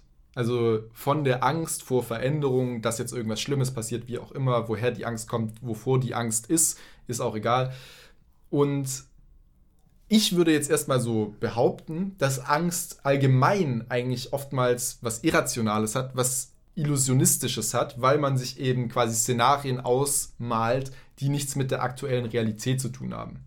So, und mhm. dann habe ich mich gefragt, also das war so mein Gedankengang, und dann habe ich mich gefragt, okay, jetzt habe ich die ganze Zeit über die Illusion von Sicherheit gelesen, aber wenn Unsicherheit eigentlich von Angst oftmals kommt, ist dann Unsicherheit nicht eigentlich auch eine Illusion? Hot damn, shit, shit, I'm out, man. That's too much. We're living ja, in a Matrix. Ist, äh, ja, ist eine, ernst gemein, ist eine ernst gemeinte Frage. Also, ich meine, Angst ist ja so ein bisschen, das, das hat ja oftmals nichts mit der Realität zu tun, sondern es hat halt, äh, äh, keine Ahnung, zum Beispiel, ich habe Angst vor Spinnen. Ja, ist jetzt eine ganz andere Angst, aber ist ja was Irrationales, was ist ja eine Illusion. Ich habe davor etwas Angst, was diese Spinne tun könnte, was nie passieren wird. So. Und das ist ein Grundprinzip irgendwie von Angst, das ja in allen Bereichen so ist. Der, der äh, Sachse, der in seinem kleinen Dorf wohnt, der noch nie einen Menschen mit Migrationshintergrund kennengelernt hat, der hat die größte Angst vor dem, vor dem Flüchtling. So War, ist ja eine Illusion wieder. Das Oder Fremde. Nicht? Ja, also es ist ja genau das. Und ob es jetzt irgendwie die Person mit Migrationshintergrund ist, die jetzt plötzlich in das sächsische kleine Dorf kommt oder äh, der neue Job, den du vielleicht anfängst und du nicht genau weißt, wie du auf deine Kollegen zugehen sollst, letztendlich löst es dieselben Faktoren aus, und zwar Stress. Und es hat immer was mit dem Gedankenspiel von dir selbst zu tun und welche Gedanken du dir im Vorfeld machst. Ich überlege nur ja. gerade, so wie du es formuliert hast, ist, dass Angst quasi zuerst kommt und dann dadurch die Unsicherheit. Äh, ich, ich, bin mir nicht ganz sicher, wie die Reihenfolge da ist. Ob die Unsicherheit äh, die Vorstufe von Angst quasi ist und das bedingt oder ob äh, die, fest ah, okay. ob die ja. festgesetzte Angst von vor, keine Ahnung, Spinnen oder dass dein Flugzeug abstürzt, so, so wo, woher das quasi kommt und was da zuerst da ist. Und letztendlich gebe ich dir voll und ganz recht, ich würde Angst schon als Illusion bezeichnen, weil es wie, wie, wird jeder unserer Zuhörer und auch du schon mal irgendwie mitbekommen haben. Du malst dir das Schlimmste aus, was passiert. Du hast, hm. keine Ahnung, irgendwas kaputt gemacht. Musst, musst es jemandem beichen. Du, du stellst dir vor, wie du über die Planke gehen musst und, und äh, dafür äh, Rechenschaft, äh, in Rechenschaft gezogen wirst. Letztendlich ist es nicht so schlimm. So, äh, das ist ja, alles in deinem Kopf und du überdramatisierst das halt. Woran das genau liegt, weiß ich nicht genau. Ob das ja. vielleicht äh, evolutionär bedingt ist und so dieser Fight-or-Flight-Modus, der da getriggert wird äh, und dir quasi sagt so, okay, entweder du stellst dich jetzt der Sache oder du fliehst oder, oder was das genau ist. Das, ich, ich keine Ahnung, da würde ich jetzt einfach nur spekulieren. Deswegen würde ich da nicht so ganz drauf eingehen. Aber ja. Angst als Illusion, absolut, gebe ich dir recht. Nur was kommt zuerst, Unsicherheit oder Angst? Ich, ich glaube, ja. äh, ich habe da jetzt, wenn, wenn du das gerade noch ein bisschen ausgeführt hast, auch noch kurz nach, drüber nachgedacht und ich mhm. glaube, es geht in beide Richtungen. Weil wenn wir jetzt zum Beispiel an das Beispiel, wenn wir zum Beispiel an das Beispiel, Mann, mein Deutsch ist heute echt super. Ja, passt. Wenn wir an das Beispiel des Sachsen denken, der Angst vor dem Flüchtling hat oder bekommen hat, mhm. dann kommt, glaube ich, die Angst vor der Unsicherheit. Weil der Flüchtling ist ja noch gar nicht da. Und es gibt eigentlich keine Unsicherheit, die, ich, die mir gerade einfallen könnte, die quasi zuerst da, da war, bevor diese Angst kommt, sondern die Angst kam ja eigentlich eher von außen. Also zum Beispiel der AfD-Politiker hat mit seiner äh, äh, oder die Nachrichten oder wer auch immer hat ihm Angst gemacht vor dem Flüchtling. Ja, da kommt jemand, der meine Situation schlechter machen könnte und dadurch kam dann die Unsicherheit. Aber es geht auch andersrum. Also zum Beispiel eben das Jobbeispiel. Du verlierst deinen Job oder du bekommst die Nachricht, dass in einem Monat dein, dein Vertrag gekündigt wird oder was auch immer. Mhm. Und das heißt, dadurch kommt die Unsicherheit und aus der Unsicherheit kommt dann die Angst, oh shit, was passiert ja. jetzt danach? So, wo geht's hin? Wie kann ich meine Familie ernähren? Was auch immer. Das ist gut möglich, dass ja. das wirklich situationsbedingt ist. Und, und wie die Angst eben da ist. Ob du generell eben diese Angst vor Spinnen, Tigern oder sonst was hast. Äh, ja. Oder ob es jetzt einfach nur diese Unsicher. Ach Gott, es, ich, ich verwirre mich gerade selbst. Das ist nicht gut. Das ist gar nicht gut. Kinder. Wir, wir sollten, wir sollten einfach in, in, in, den nächsten Folgen wieder nur. Nur Spaß. Nie, nie genau. wieder philosophieren. Einfach nur noch genau. dumme Unterhaltung. Das ist, zu, das ist zu anstrengend. Das halten wir nicht aus. Wir ich, verwirren uns selber. Wir verwirren uns äh, selber. Ich, ich habe auch gerade im Kopf, wie wir diese Folge irgendwie releasen. Die Leute hören sie zu und zwei Stunden später sind sie einfach komplett äh, wasted, äh, hocken sie auf ihrer Couch ja. und äh, kompletter Mindfuck. Sie checken gar nichts mehr. What? Äh, und ziehen sich im Idealfall einen Aluhut auf. Nein, bitte nicht. Tut's nicht.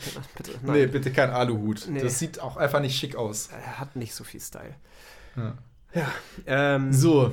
Aber damit haben wir jetzt mal dieses Illusionsthema abgehakt. Genug davon schieben wir erstmal nach hinten. Oder, oder weiter im Text, oder? Weg, weg, weg damit. Ja, ich, ja. ich kann gerne mal weitermachen mit einem meiner Unterpunkte. Ich äh, habe den auch nicht so großartig formuliert, deswegen wird es ganz interessant. äh,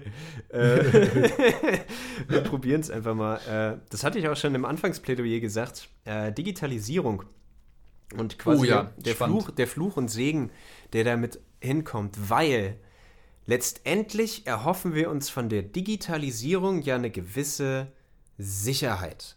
Also Steve Jobs ja? hat das Smartphone, Steve Jobs hat zum Beispiel das Smartphone entwickelt, um, wollte ursprünglich nur ein iPod machen, der ein bisschen äh, schlauer ist, aber äh, ist noch was anderes draus geworden. Und welche Möglichkeiten du durch verschiedene Apps auf diesem Smartphone hast, sei es in Google Maps, du kommst sicher an deinem Ziel an, weil du genau weißt, wo ah. du langlaufen musst und das Gerät mit dir reden kann, äh, äh, hin zu ganz vielen anderen Sachen, sorgt halt für einen gewissen Rückzugsort und du hast dein ganzes Wissen da irgendwie. So, wir haben, hm, wir haben den ja, Zugriff verstehe. auf alles Wissen der Welt letztendlich. Ob es jetzt richtiges Wissen ist oder nicht, Hashtag Verschwörungstheorien, ist eine andere Kiste, aber wir haben letztendlich da sichere Quellen.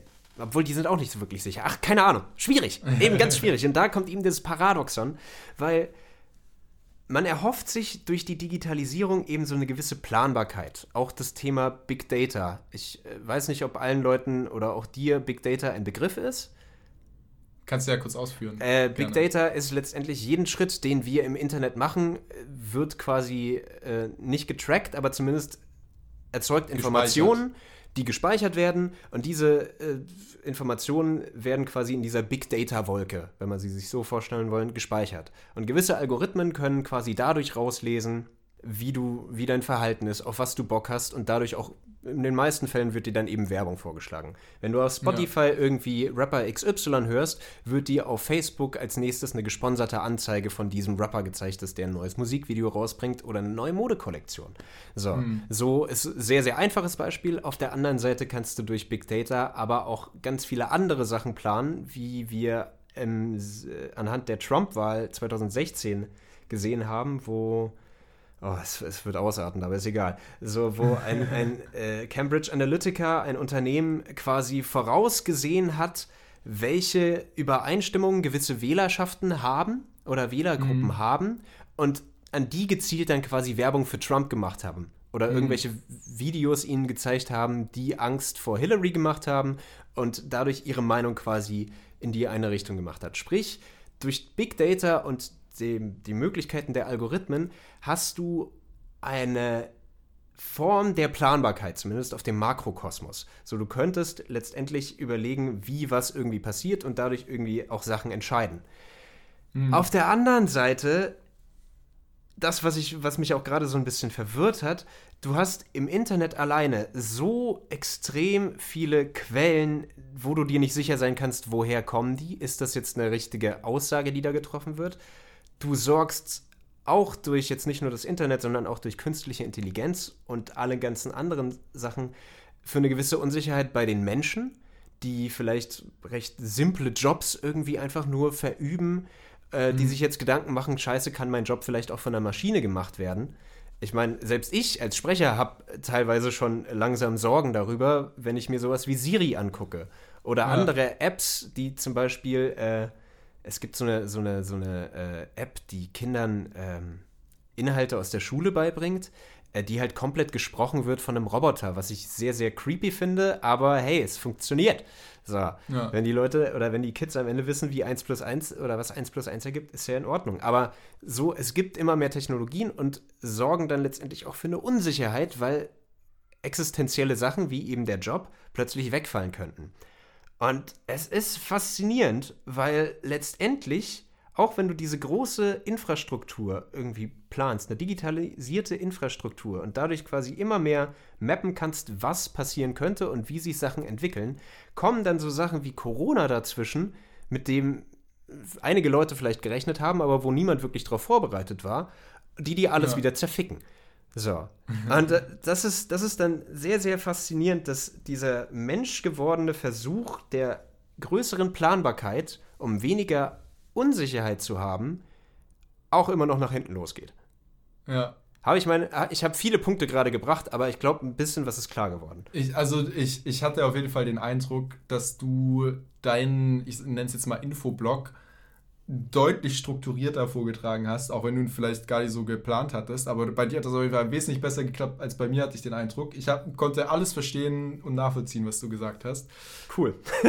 Schön. Und ich finde das spannend, weil ich habe das Internet nie so jetzt auf dieser Makroebene als dieses Planungs- und Sicherheitsinstrument wahrgenommen. Für mich hatte das so in der Art und Weise, wie ich es genutzt habe und wie ich es irgendwie als Gesamt, ich nenne mal, nenne es mal Netzwerk äh, gesehen habe, hatte das ganz viele andere Implikationen für die Menschheit und ganz Relevanz und so, aber du hast natürlich vollkommen recht, dass das auch ein Aspekt davon ist.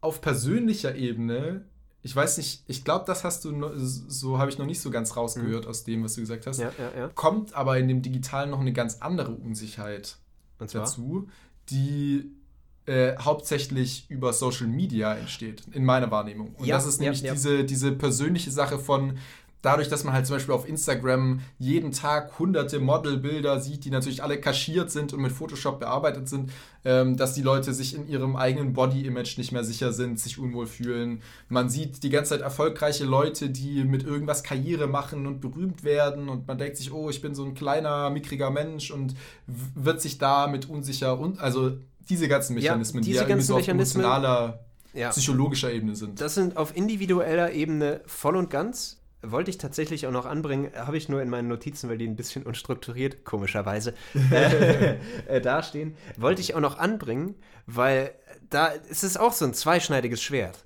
Zum einen hast du eben das, was du gerade gemeint hast mit Social Media, äh, was uns alle irgendwie so ein bisschen zu Narzissten erzieht, außer man entzieht sich dem Ganzen, was aber auch nicht so gut ist, weil du dann plötzlich nicht mehr Teil des Ganzen bist.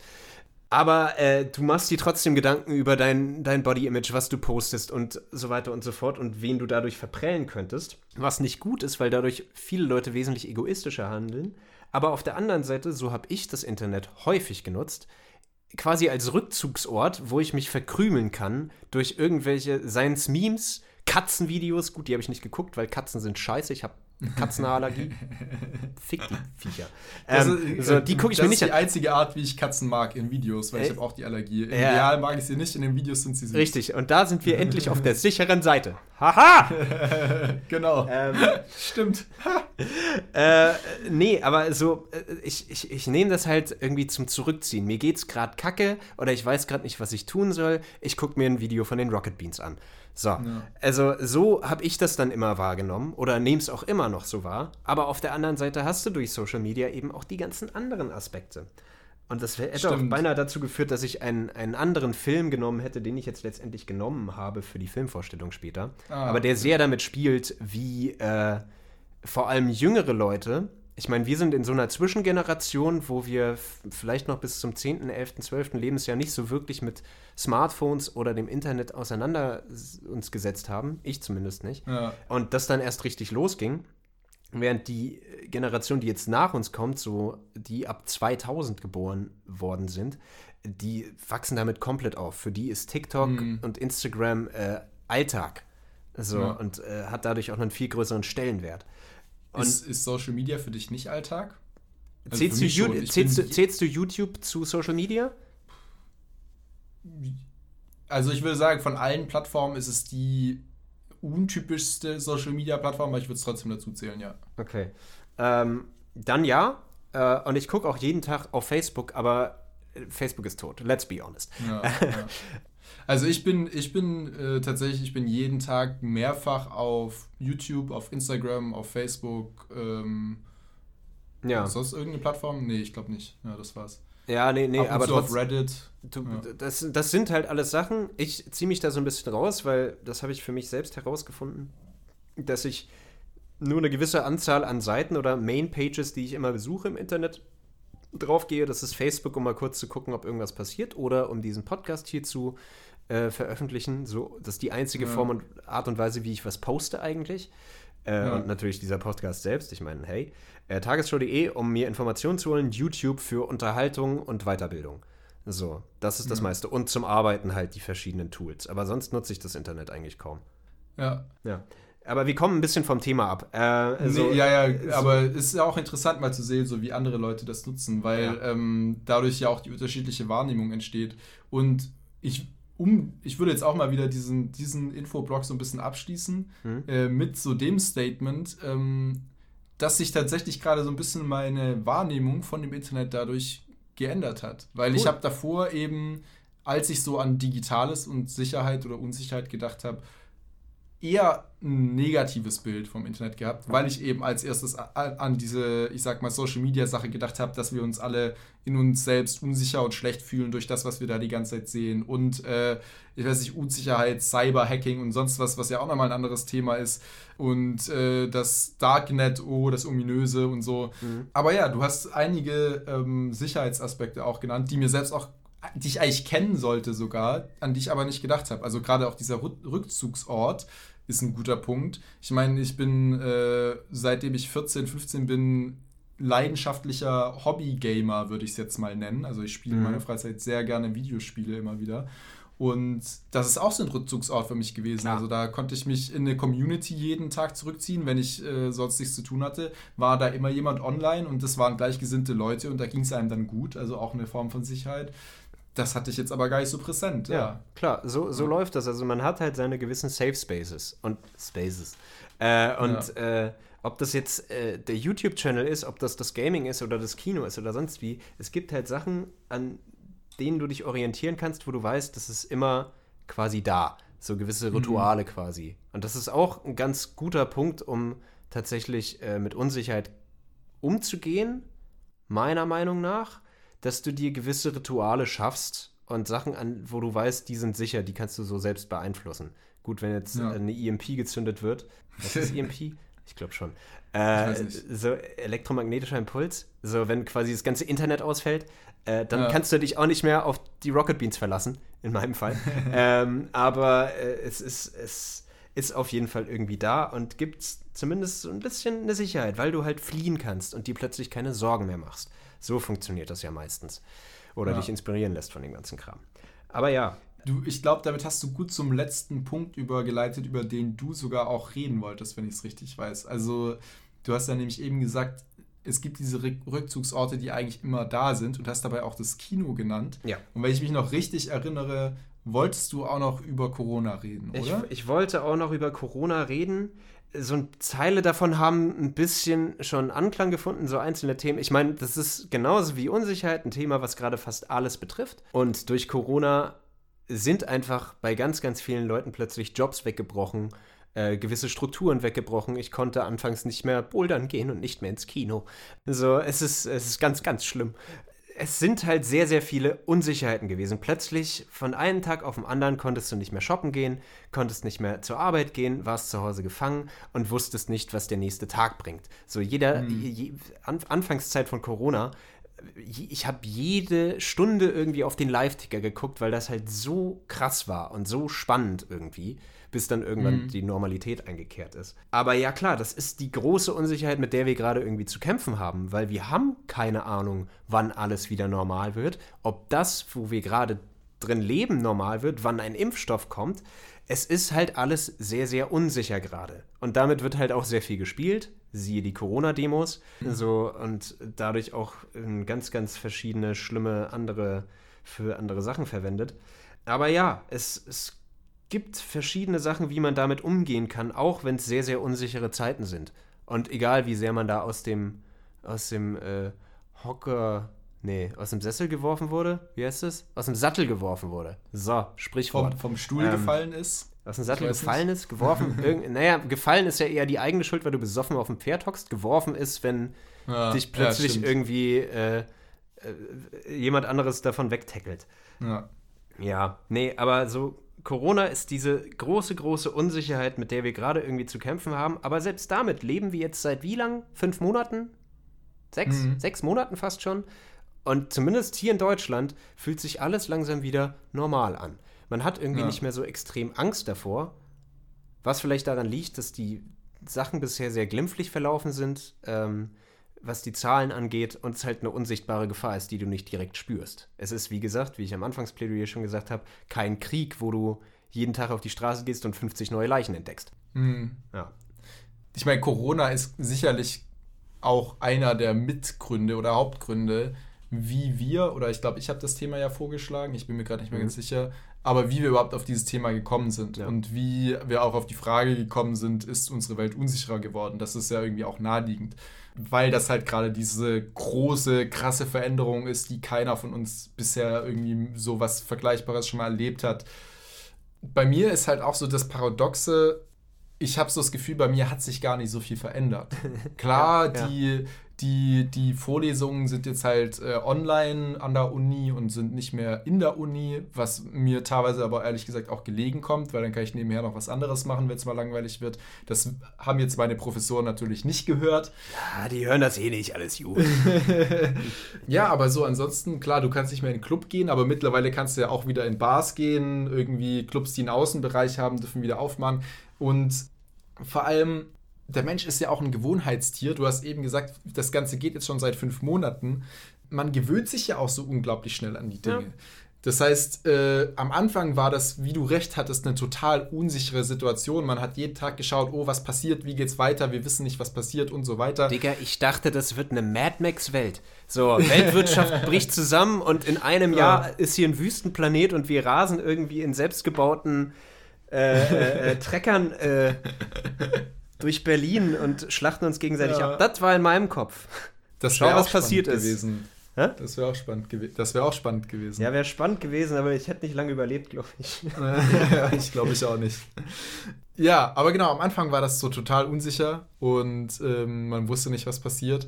Und klar, jetzt gibt es auch noch Unsicherheiten. Zum Beispiel ist es schwierig, einen Urlaub zu planen, weil jederzeit können sich die Bestimmungen von irgendwelchen Ländern ändern und so. Übrigens hier, ich habe in unserer Reisefolge vorgeschlagen, nach Schweden zu gehen, mhm. glaube ich.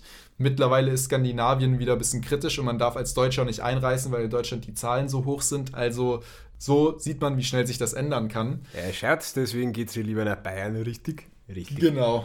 Du hast gewonnen, was das angeht. Wisst ihr doch. Ja, genau, aber man, man gewöhnt sich so schnell dran und zum Beispiel jetzt dieses Masken tragen oder so, das ist ja gar nichts Neues mehr so. Man geht in die Bahn, klar, natürlich, jeder hat eine Maske auf und das ist völlig normal und das löst auch kein mulmiges Gefühl mehr bei einem aus, sondern es ist vielleicht sogar eher so, dass man denkt, oh, äh, hoffentlich tragen die kranken Leute auch nach Corona noch Masken, damit ich mich mit ihrer Grippe nicht mehr anstecke wie davor oder so. Also ich meine, bei mir nicht. löst es gerade eher ein ähm, mulmiges Gefühl aus, wenn jemand keine Maske trägt in der Bahn. Genau, also, ja, das, das ist halt, eher, das ist das und äh, da äh, nur einen kurzen Punkt dazu. So, ich habe auch zum Beispiel einen extra Job jetzt noch angenommen für eine gewisse Sicherheit, also unter anderem, das war ein, mhm. ein Punkt, einfach um mich finanziell wieder abzusichern, weil ich als Selbstständiger nicht unbedingt weiß, wie viele Aufträge reinkommt und wie es dem Unternehmen geht, für das ich gerade arbeite. Deswegen habe ich einen relativ safen Job in einem anderen Unternehmen eingenommen, wo ich weiß, die werden auch noch offen bleiben, auch wenn eine zweite Welle kommen würde. Zum Beispiel. Mhm. Und das ist halt eine Form der Sicherheit und damit fühle ich mich auch wesentlich wohler. So, es ist nicht mehr diese Grundangespanntheit. Und bei dem Job muss ich auch jeden Tag eine Maske tragen und denke mir so, yo, ist eigentlich voll entspannt. Das ist ein guter Punkt, ja, dass ja. man sich so halt auch anpasst. Du ja. Suchst, dir, ja, suchst dir einen neuen Job, suchst dir irgendwie sowas. Ja, das, das, wo ich halt irgendwie noch nicht so auf einen Nenner komme, ist halt so diese Diskrepanz zwischen dem, wie quasi wir jetzt diese Corona-Zeit wahrgenommen haben und was halt in den Köpfen von vielen dieser Leute auf diesen Corona-Demos abgeht. Also, ähm, weil wir sind uns, glaube ich, gerade ja so ein bisschen einig geworden, ja, es gab eine Unsicherheit, aber man hat sich schnell dran gewöhnt, man hat sich angepasst, man hat sich, wie du jetzt, einen zweiten neuen Job gesucht oder so und hat quasi so wieder eine Konstanz erschaffen. Das heißt, uns hat es ja nicht so krass getroffen irgendwie. Aber bei diesen Leuten auf diesen Demos, die sich da äh, neben die Nazis stellen, bei denen muss ja richtig krass was irgendwie im Leben oder im Kopf oder wo auch immer in diesem halben Jahr passiert sein, dass sie irgendwie, also sich, sich selbst irgendwie so ein bisschen radikalisieren. Ja. ja. Äh, Und was ist das? Das verstehe ich halt noch nicht so ganz. Weil das ist ja die eigentliche Unsicherheit. Bei uns ist die Unsicherheit von Corona nicht, aber bei ihnen schon. Also sie fühlen sich ja super unsicher. Ich, oh, es ist, es ist schwierig. Ich habe mich, äh, es ist zwar ein bisschen anderes Thema, aber diese ganzen Handlungen sind alle von Unsicherheit motiviert. Viele von denen sind auch sehr, haben ein starkes Glaubensmodell an gewisse Sachen. Ob das jetzt mhm. Aluhut, Bill Gates will uns alle verchippen oder äh, äh, krass esoterisch unterwegs ist. Ähm, so, die glauben halt sehr, sehr fest an ihre eigenen Fakten oder haben begonnen daran quasi zu glauben. Und ich glaube, die Erklärung in dem Video, was ich dazu gesehen habe, aber ich kann nicht zu 100% sagen, dass das richtig ist, ist, dass die Welt letztendlich ein so chaotischer Ort ist, für den es nicht immer rationale Erklärungen gibt und deswegen suchen sich Leute in gewissen Konstrukten, sei es ein Glaube wie dem Christentum oder eben Bill Gates ist äh, der Antichrist, ähm, suchen sie sich da eine gewisse Erklärung, um die Welt wieder zu erklären. Ähm, und so ein bisschen Logik in das ganze System reinzubringen, wo eigentlich gar keine Logik ist, weil es, wie gesagt, alles Chaos ist. Und deswegen ist das das, was die Leute auf diese Demos treibt, weil sie sich plötzlich denken, okay, gut, äh, ja, Mama Merkel und Papa Spahn wollen uns das alles aufzwingen und das ist gegen die Grundrechte und so weiter und so fort. Auch, hm. Weil die Leute halt jetzt plötzlich vielleicht nicht mehr arbeiten konnten, ihren Job verloren haben, existenzielle Grundlagen plötzlich weg waren. Und muss man auch sagen, wenn man für ein paar Wochen im Lockdown ist, das ist stressig, das ist anstrengend, da kann auch einfach mal eine Glühbirne durch äh, brennen. Ja, so, ich ja. meine, wir sind auf die Idee gekommen, einen Podcast zu machen. Alter, Jesus. ähm, ähm, Na gut, also die Schnapsidee hatten wir ja auch schon vor ein paar Jahren ja, das stimmt. Das stimmt, das Aber da haben wir es nicht durchgezogen. Ja, das macht den das Unterschied. Das ist richtig. ähm, also das ist, es ist letztendlich ja, Angst, Unsicherheit sind die Dinge, die diese Leute auf die Demos treiben oder eben der Wille, irgendetwas anderes zu bewegen, siehe Reichsbürger oder sonst was, aber die haben halt auch so ein festes Glaubenssystem. Und dann, dann bist du da. Dann bist du plötzlich ja. da.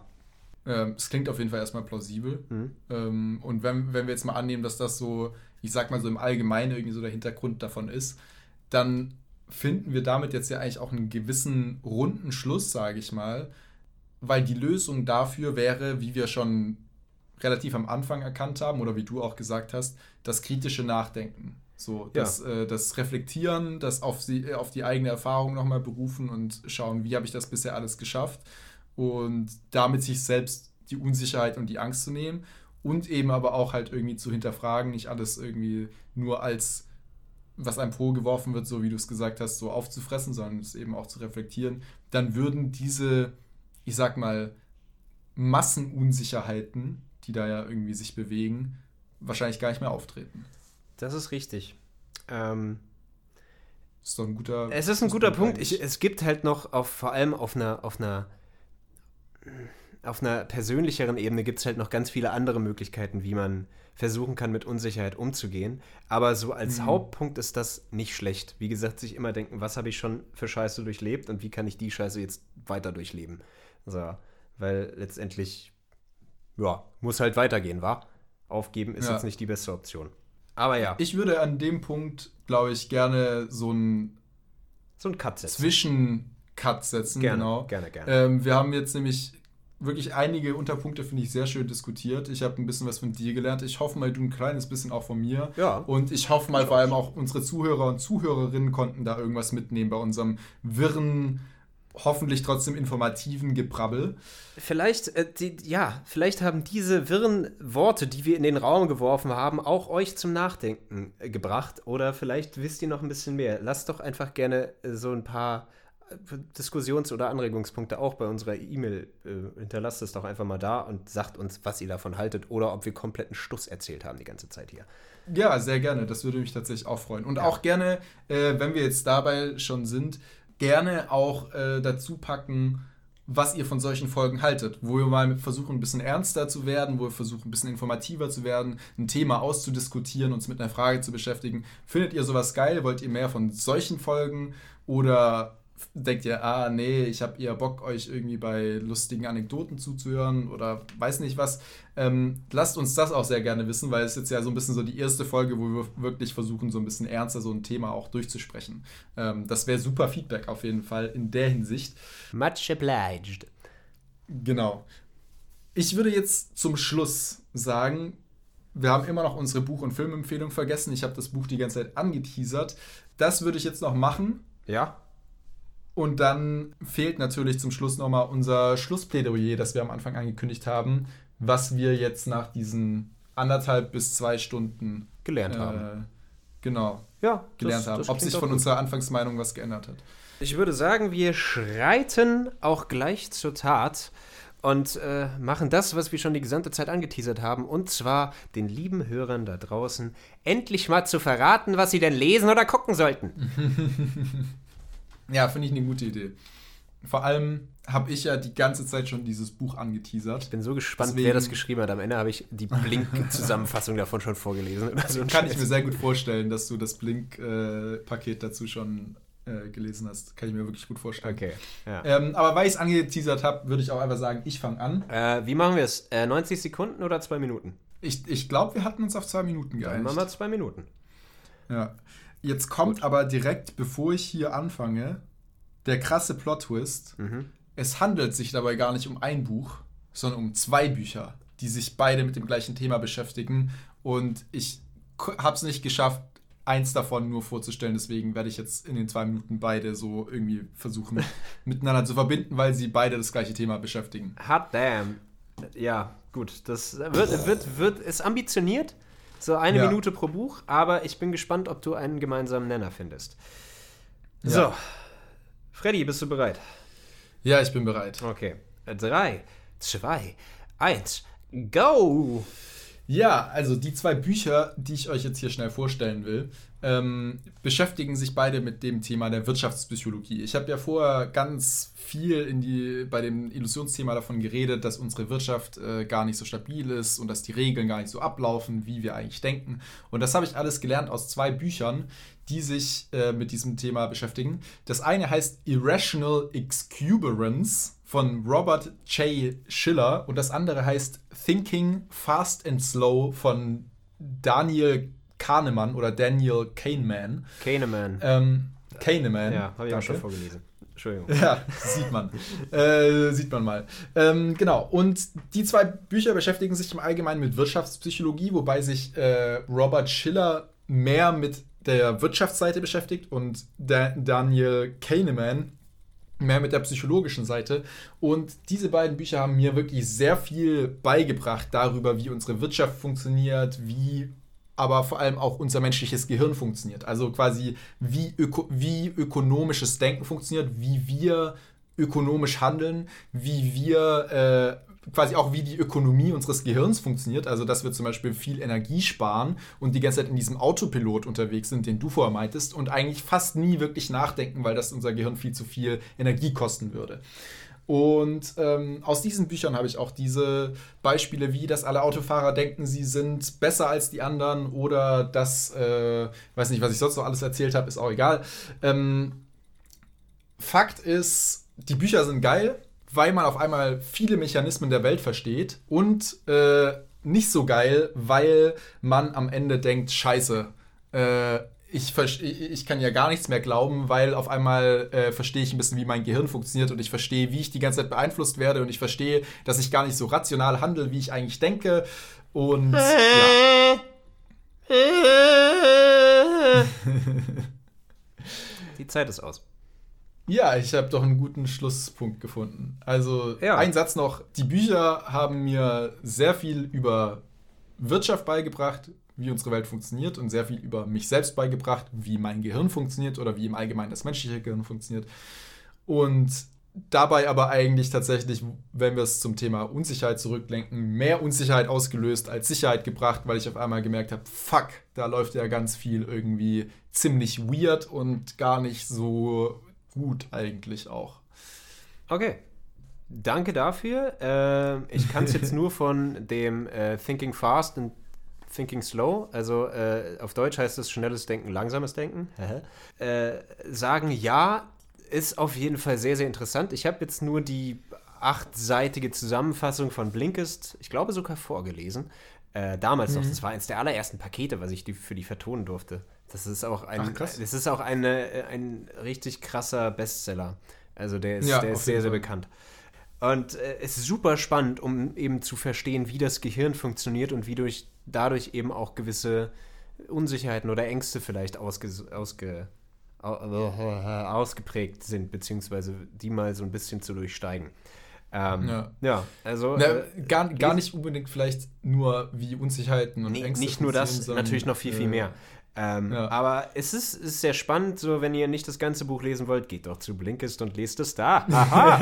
ähm, Sag mal, sind wir hier gesponsert oder was? Äh, ich hoffe. Werden wir nicht? Das wäre schön. Das wäre schön. Äh, äh, ja, vielleicht kann ich da mal irgendwas klar machen. Das wäre eigentlich ganz geil. Ja, ähm, frag doch mal. Ja, könnte ich mal. äh, ah, To-Do-Liste. Ja, schreib ja. mal auf. Ja. Ja, nee, ich, ich, ich finde, das, das Spannende, wenn wir jetzt bei Kahneman bleiben oder Kahneman, was äh, vielleicht, wo du ja auch selber noch ein bisschen mehr mitreden kannst, das Spannende daran fand ich einfach ähm, zu erkennen, wie krass wir uns selber eigentlich die ganze Zeit verarschen. Also mhm. wenn man auf einmal versteht, wie das Gehirn eben in vielen Situationen funktioniert und wir man quasi so auch von ihm erklärt bekommt, dass man quasi sich dauerhaft in diesem Autopilot irgendwie so sicher ist, in dem, was man tut, und dann aber von quasi mitbekommt, oh shit, das, das ist eigentlich, da werden super viele Fehler die ganze Zeit gemacht. Unser Gehirn macht super viele Fehler. Wir glauben super easy Dinge, die falsch sind oder so, weil wir halt in diesem Autopilot unterwegs sind. Ähm, und worauf wollte ich gerade hinaus? Fuck. Ich kann es dir nicht sagen, aber das fand ich, so äh, schön. Fand ich gerade äh, so ähm, schön. Ja. Warte, ich hab's gleich. Ah, ah, ah, komm, komm. Ah. Nein, bei deinem Gestöhne, das, das hilft nicht. Dein Gestöhne hilft nicht. Ähm, genau, nee, das Spannende fand ich so, ähm, wir, halt zu realisieren, okay, durch die Art, wie unser Gehirn funktioniert, wir sind uns die ganze Zeit bei so vielem selbstsicher und glauben Dinge super schnell und denken, wir haben sie verstanden und das ist eigentlich gar nicht der Fall. So diese Mechanismen des Gehirns zu verstehen, es, wie wir uns quasi selbst reinlegen, so ein bisschen. Es ist aber auch vollkommen Das fand ich so spannend. Damit man eben ja. diese Sicherheit hat und dadurch nicht die gesamte Zeit in diesem Stressmodus ist.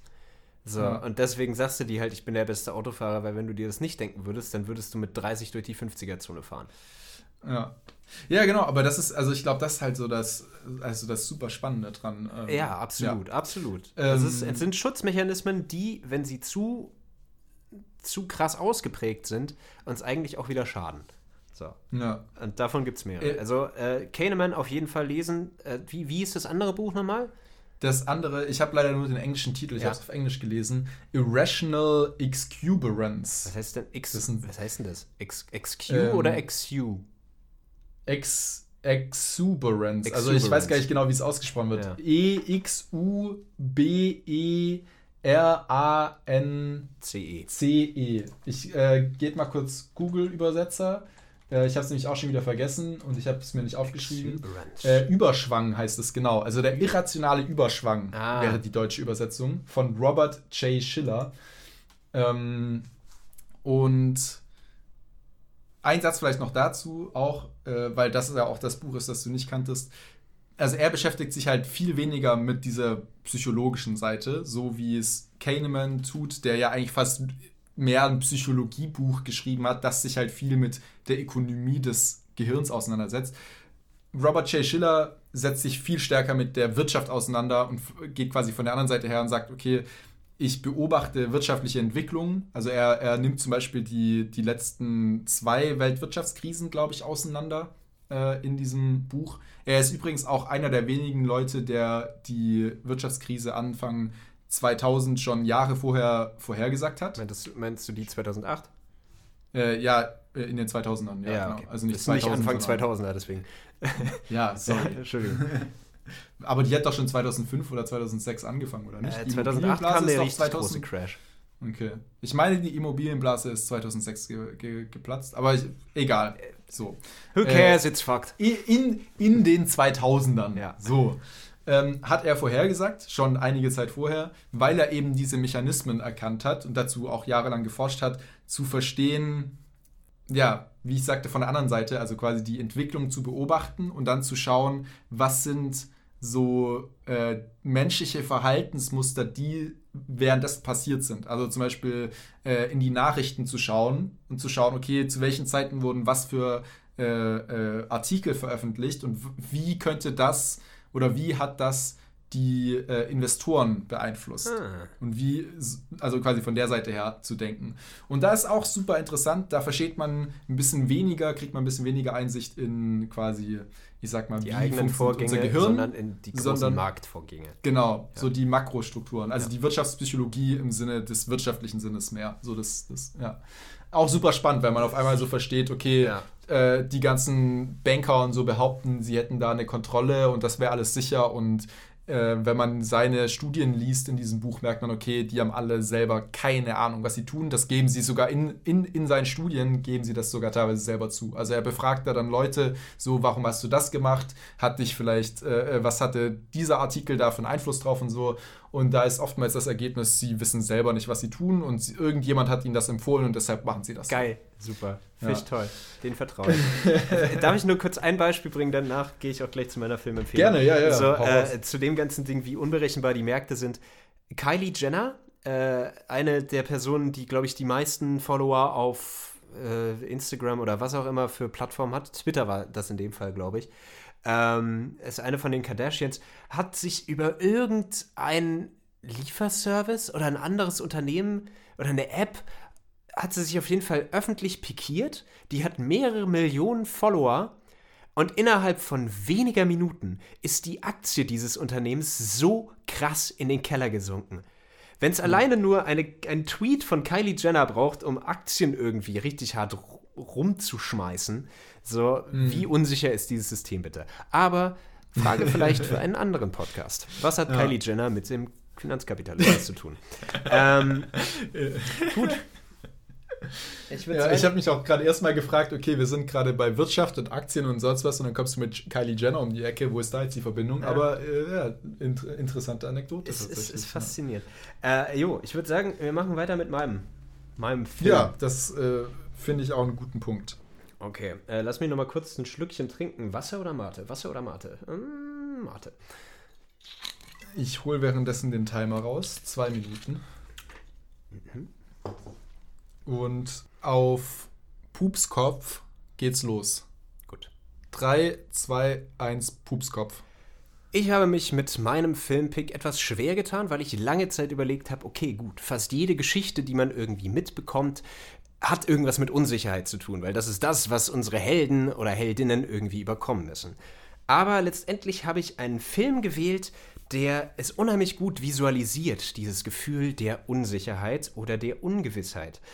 Denn was ist ungewisser als das All? Äh, den Film, den ich genommen habe, äh, haben vielleicht schon sehr viele Leute gesehen. Gravity aus dem Jahr 2013. Sehr, sehr simple Geschichte an sich, aber trotzdem sehr effektiv.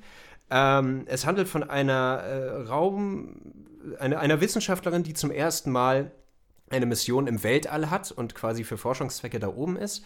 Äh, sie wird quasi und geleitet von einem sehr sympathischen George Clooney, der zum letzten Mal seine letzte Mission da hat und sich ein bisschen besser im All auskennt. Doch dann passiert es plötzlich, dass ein Asteroidenmüllsturm die Station, auf der sie sind, komplett zerschrottet. Sie wird direkt in die ungewissen Weiten des Weltalls geschleudert und sie müssen jetzt überleben. Ähm, ja, das ist quasi die gesamte Aufgabe für sie in diesem Film und man sieht perfekt an ihr, wie sie von einer relativ selbstunsicheren Person, äh, die eigentlich gar keinen Bock hat auf diese Situation, in der sie gerade ist, also natürlich äh, diese lebensbedrohliche Sache, sondern auch ihre erste Weltraummission, wie sie immer mehr Sicherheit gewinnt und immer mehr einen Überlebenswillen entwickelt. Sich quasi durch die Sachen, die sie innerhalb der letzten Katastrophen, und das passieren sehr viele Katastrophen in diesem Film, sich quasi weiter nach vorne arbeitet und letztendlich es schafft, wieder in die Erdatmosphäre einzutreten. Das gepaart mit ihrer eigentlichen Hintergrundgeschichte, dass sie ein, eine emotionale Krise durchlebt hat auf der Welt oder auf der Erde, äh, weil ihre eigene Tochter gestorben ist, plötzlich weg und sie quasi keinen Antrieb mehr hatte und jetzt in diesen Asteroidensturm quasi reingeworfen wurde. Ach Mist! Naja, letztendlich äh, ist es ein wunderbarer Film, der einem zeigt, dass man nicht aufgeben sollte und dass man immer weiter lernen kann aus den ganzen Situationen, in die man reingeworfen wird. Und dieses Gefühl der Schwebe, haha, äh, ist in Gravity perfekt dargestellt. nice. Hast du den Film gesehen? Schö sch schöner Pun noch zum Ende. Ähm, ja, habe ich gesehen. Sandra Bullock äh, und ist aber schon, George Clooney. Ist aber schon eine Weile her. Ja. Also ich glaube, von wann ist denn der? 2016? 2013 so? tatsächlich. Der ist, der ist recht, 13 der ist, schon. Er ist, Krass. Der ist alt und ja. super gut gealtert. Ich habe mir den, ja. äh, ich habe mir den im Kino angeguckt. Danach habe ich ihn noch ein paar Mal gesehen und jetzt in der Vorbereitung vor zwei Tagen noch mal auf meinem kleinen Laptop-Bildschirm, weil es nicht anders mhm. ging, geguckt. Und der funktioniert immer noch. Also für die Leute, die ihn nicht Geil. gesehen haben, der Film startet mit einer 13-minütigen One-Shot-Sequenz, wo kein Schnitt ist wo du quasi eine Ach, Einführung stimmt, ja. in die Charaktere kriegst. Die Kamera schwebt frei herum in diesem All, um diese, Astero äh, äh, um diese äh, Raumstation. Und dann kommt quasi der Crash und der Müll fliegt auf sie zu und Mhm. alles ist Chaos. Und du bist so angespannt.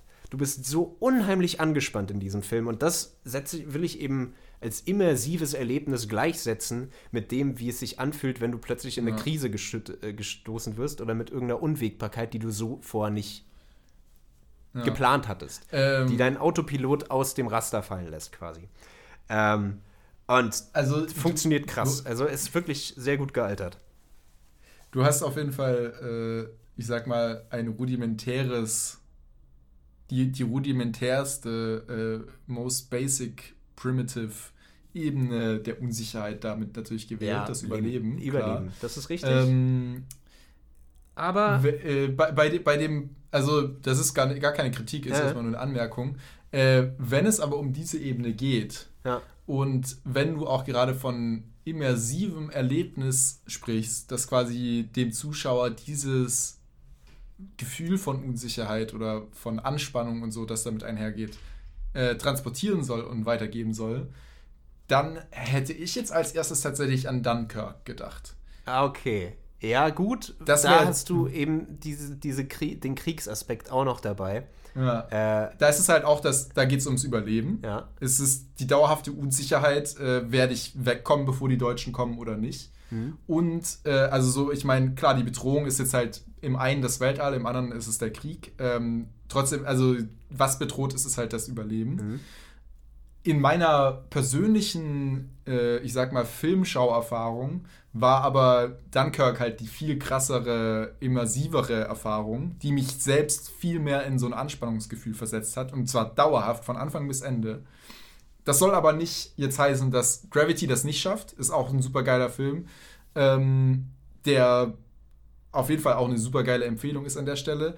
Da habe ich nur andere Sachen als, ich sag mal, herausstechend wahrgenommen. Von wem ist denn nochmal Gravity? Komm grad Alfonso. Cuaron, der Mann, der Roma zuletzt gemacht hat für Netflix, Ja, äh, genau. Harry Potter, der Gefangene von Azkaban und Children of Man. Ich war auch kurz davor, Children of Man zu nehmen, Ah, ja, ähm, äh, weil der halt in so Ja. einer krassen dystopischen Zukunft spielt, wo Ja. eine komplette Hoffnungslosigkeit und dadurch auch Unsicherheit herrscht. Der Film fängt einfach Mhm. damit an, dass äh, der Protagonist sich einen Kaffee holt und hinter ihm explodiert halt eine Bombe und er sagt so, okay, what the fuck, ist schon wieder ein Anschlag, ups. Ja, bei, So. und beides äh, natürlich Filme mit sehr langen One-Shots. Ja, ja, das, das, das ist das Trademark von. Cuaron. Ähm, Ja. Und das ist faszinierend, aber ich, äh, ich verstehe den Punkt, dass du eher sowas wie Dunkirk oder halt einen Kriegsfilm dafür nehmen willst, weil es eben auch um das Kernthema Überleben geht. Ich fand nur Mhm. die Parabel wesentlich stärker in Gravity und die ist auch Ah, ein Hund in meinem Haus. Scheiße.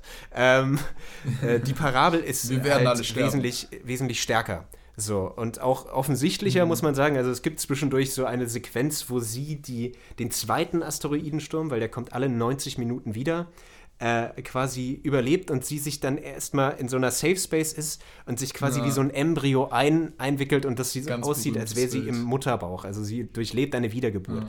Ist dramaturgisch vollkommen sinnvoll, aber das finde ich das Schöne an Gravity, weil du am Anfang diese krasse Anspannung hast und umso mehr Scheiße passiert, umso gefestigter wirst auch du, genauso wie sie.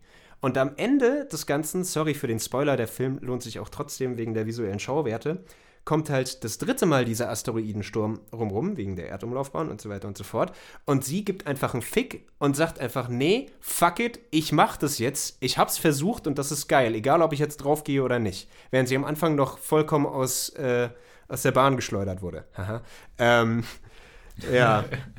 Äh, also deswegen finde ich das so faszinierend, weil du halt da wirklich diesen krassen Bogen mitsiehst und dann Ja. hast du ein sehr pathetisches letztes Endbild, wie sie alleine auf, auf ihren eigenen Füßen steht, als sie dann wieder auf, der, auf dem Planeten Erde ist.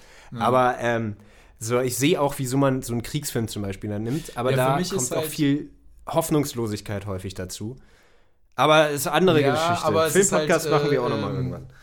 Ja, sowieso. Aber ich muss halt auch einfach sagen, für mich hat da Gravity nicht so gut funktioniert dann wie für dich. Okay. Also ich fand Gravity auf, viel, äh, auf vielerlei Hinsicht faszinierend, so unglaublich beeindruckende Bilder aus dem Weltraum. Ähm, und zum Beispiel auch auf Tonebene fand ich den Film super interessant, weil halt sehr gut so mit diesem äh, innerhalb der, der Raumkapseln und so und außerhalb gespielt wurde. Also wenn zum Beispiel die Kamera innerhalb von so einem äh, Raumanzug war oder innerhalb von der Raumstation oder dem Raumschiff oder so, hattest du halt ein, anderen, ein anderes Tonverhältnis und dann ist die teilwe äh, Kamera teilweise durch das Glas durchgegangen sozusagen Mhm. ja, ja. nach draußen und auf einmal hast du eine ganz andere Soundwahrnehmung. Du hörst halt so. das Atmen direkt bei ihr. Das ist quasi nach dem, äh, ich, dadurch, dass ich ihn erst gesehen habe, kann ich es genau sagen, nach dieser 13-minütigen Intro-Sequenz schwebt sie irgendwo im All rum und sie ist halt vollkommen panisch, atmet die gesamte Zeit richtig heftig durch und da geht quasi die Kamera plötzlich durch das Glas vom Helm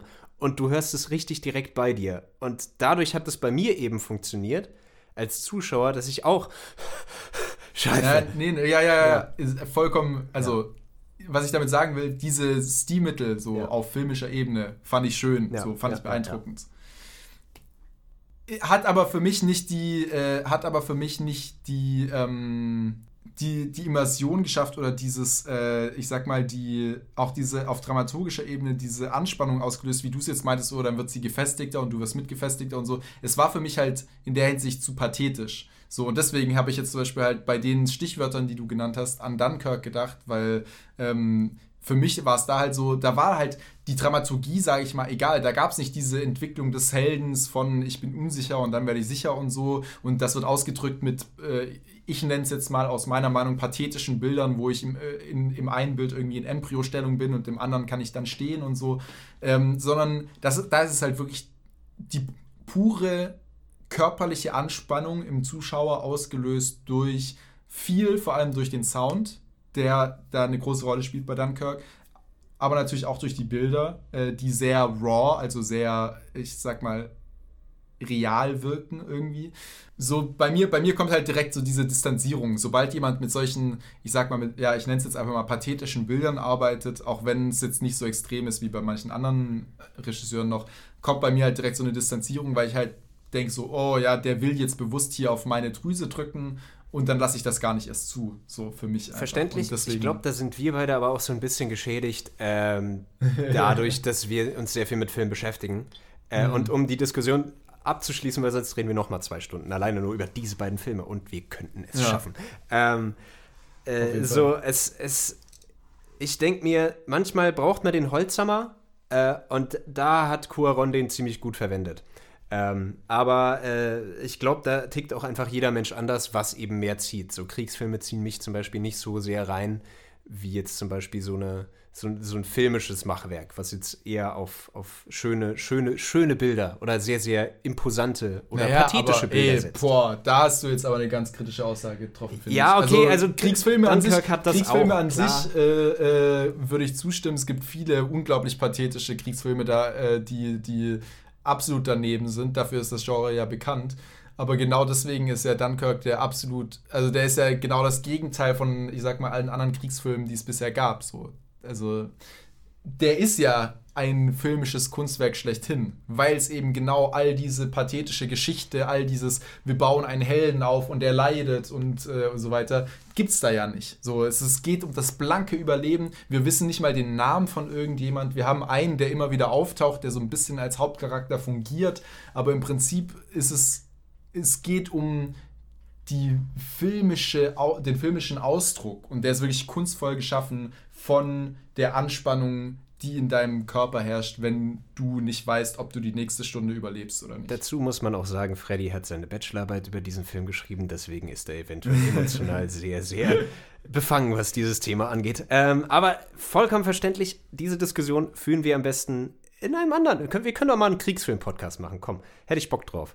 Weil ich habe da auch eine, einen Vorschlag, der dich, äh, wenn du den Film guckst, erstmal für ein paar Tage richtig hart verstört. Weil das ist der pure Antikriegsfilm. Aber ich sag den Namen ich nicht. mal auf die Liste. so, okay. Ich schreibe mal auf die Liste Kriegsfilm-Folge. Kriegs Kriegsfilm-Folge. Super. Gute so. Laune, ne? Alles klar. Gut, äh, lass mal zu einem Abschluss kommen würde ich sagen, wie machen wir das Schlussplädoyer? Ich würde es jetzt nicht nochmal auf irgendwie zwei Minuten runterkürzen. Ich würde einfach sagen, wir erzählen uns jetzt einfach nochmal, was wir eventuell im Verlauf der letzten fast zwei Stunden gelernt haben. Ja, okay. Was, was haben das habe ich, witzigerweise, das habe ich doch vorhin, ich, ich fange jetzt einfach dreist, wie ich bin, an. Äh, das habe ich vorhin ja auch so gesagt, dass wir jeden Tag ein bisschen mehr lernen und ich wurde dafür, wurde dafür gerügt und jetzt guck mal, was wir machen. Hä, Freddy? Hä? Ja, wir lernen nämlich. okay, ja, ja raus. Ähm, Keiner mag besser wissen. Ja, äh, ich, ich, mag, ich, ich mag mich schon.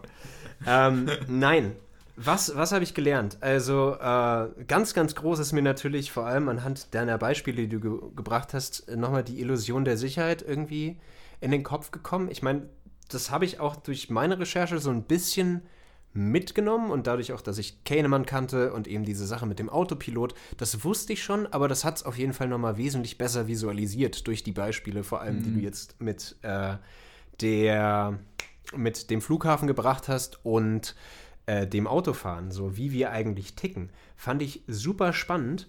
Und zwischendurch ist mir doch auch noch mal ein anderer Aspekt gekommen. Ach ja, die Angst und die Unsicherheit. Das fand ich auch noch mal mhm. unheimlich spannend zu schauen, was war da quasi zuerst da oder was bedingt das andere. Wie die Ängste jetzt genau liegen, da würde ich auch tatsächlich noch mal ein bisschen drüber nachnehmen. Das nehme ich mir mit aus dem Podcast. Äh, so, ob jetzt gewisse Grundängste eine Unsicherheit bedingen oder ob erst durch eine Unsicherheit eine Angst entsteht, die eventuell auch zu einer Grundangst werden könnte. Hm. Who knows? So, sehr, sehr ja. faszinierend. Äh, auf eine konkrete Antwort bin ich nicht gekommen, bislang innerhalb dieses Podcasts, aber das war auch nicht unser Anspruch. Deswegen nee. fand ich cool, finde ich gut. Und äh, würdest du sagen, jetzt nach diesen Aspekten, die du so mitnimmst, die du irgendwie auch gelernt hast, ähm, hat sich was an deiner Anfangsantwort auf die Frage, äh, äh, ob die Welt unsicherer geworden ist, geändert? Nee. Oder würdest nicht, du sagen, ist nicht im gleich? geringsten. Ich, äh, mh, hm, ah, doch, so ein ganz klein wenig. Äh, so vorher war ich der sehr radikalen Meinung, dass ich äh, glaube, um komplett frei zu sein, da habe ich ja auch im Anfangsplädoyer gesagt, äh, dass es eine Unsicherheit braucht. Aber du hast es auch gut gesagt, man braucht eine gewisse Base als Sicherheit oder ein funktionierendes politisches System, zum Beispiel, um ein freies Leben zu führen. Wie frei dieses Leben letztendlich wirklich ist und was, wo wir jetzt manipuliert werden und wo nicht, ähm, ist eine andere Frage.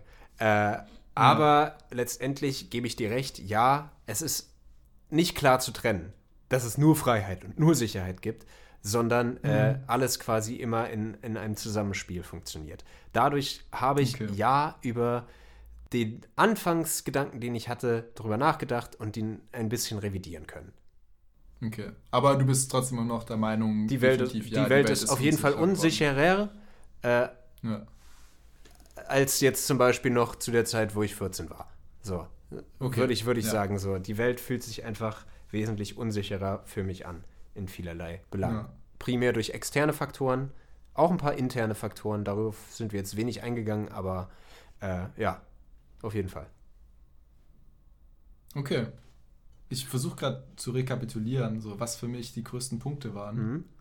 Was, ich, was bei mir auf jeden Fall hängen geblieben ist, das erste, was mir jetzt einfällt, dass sich mein Bild des Internets ein bisschen gewandelt hat. Mhm. Gar nicht in der Hinsicht, dass ich jetzt so viel Neues gelernt habe. Dieser eine Aspekt mit so, das, ich sag mal, der Makrostruktur, die auch eine Sicherheit schaffen könnte oder eigentlich auch schaffen soll, äh, ist schon irgendwie dazugekommen.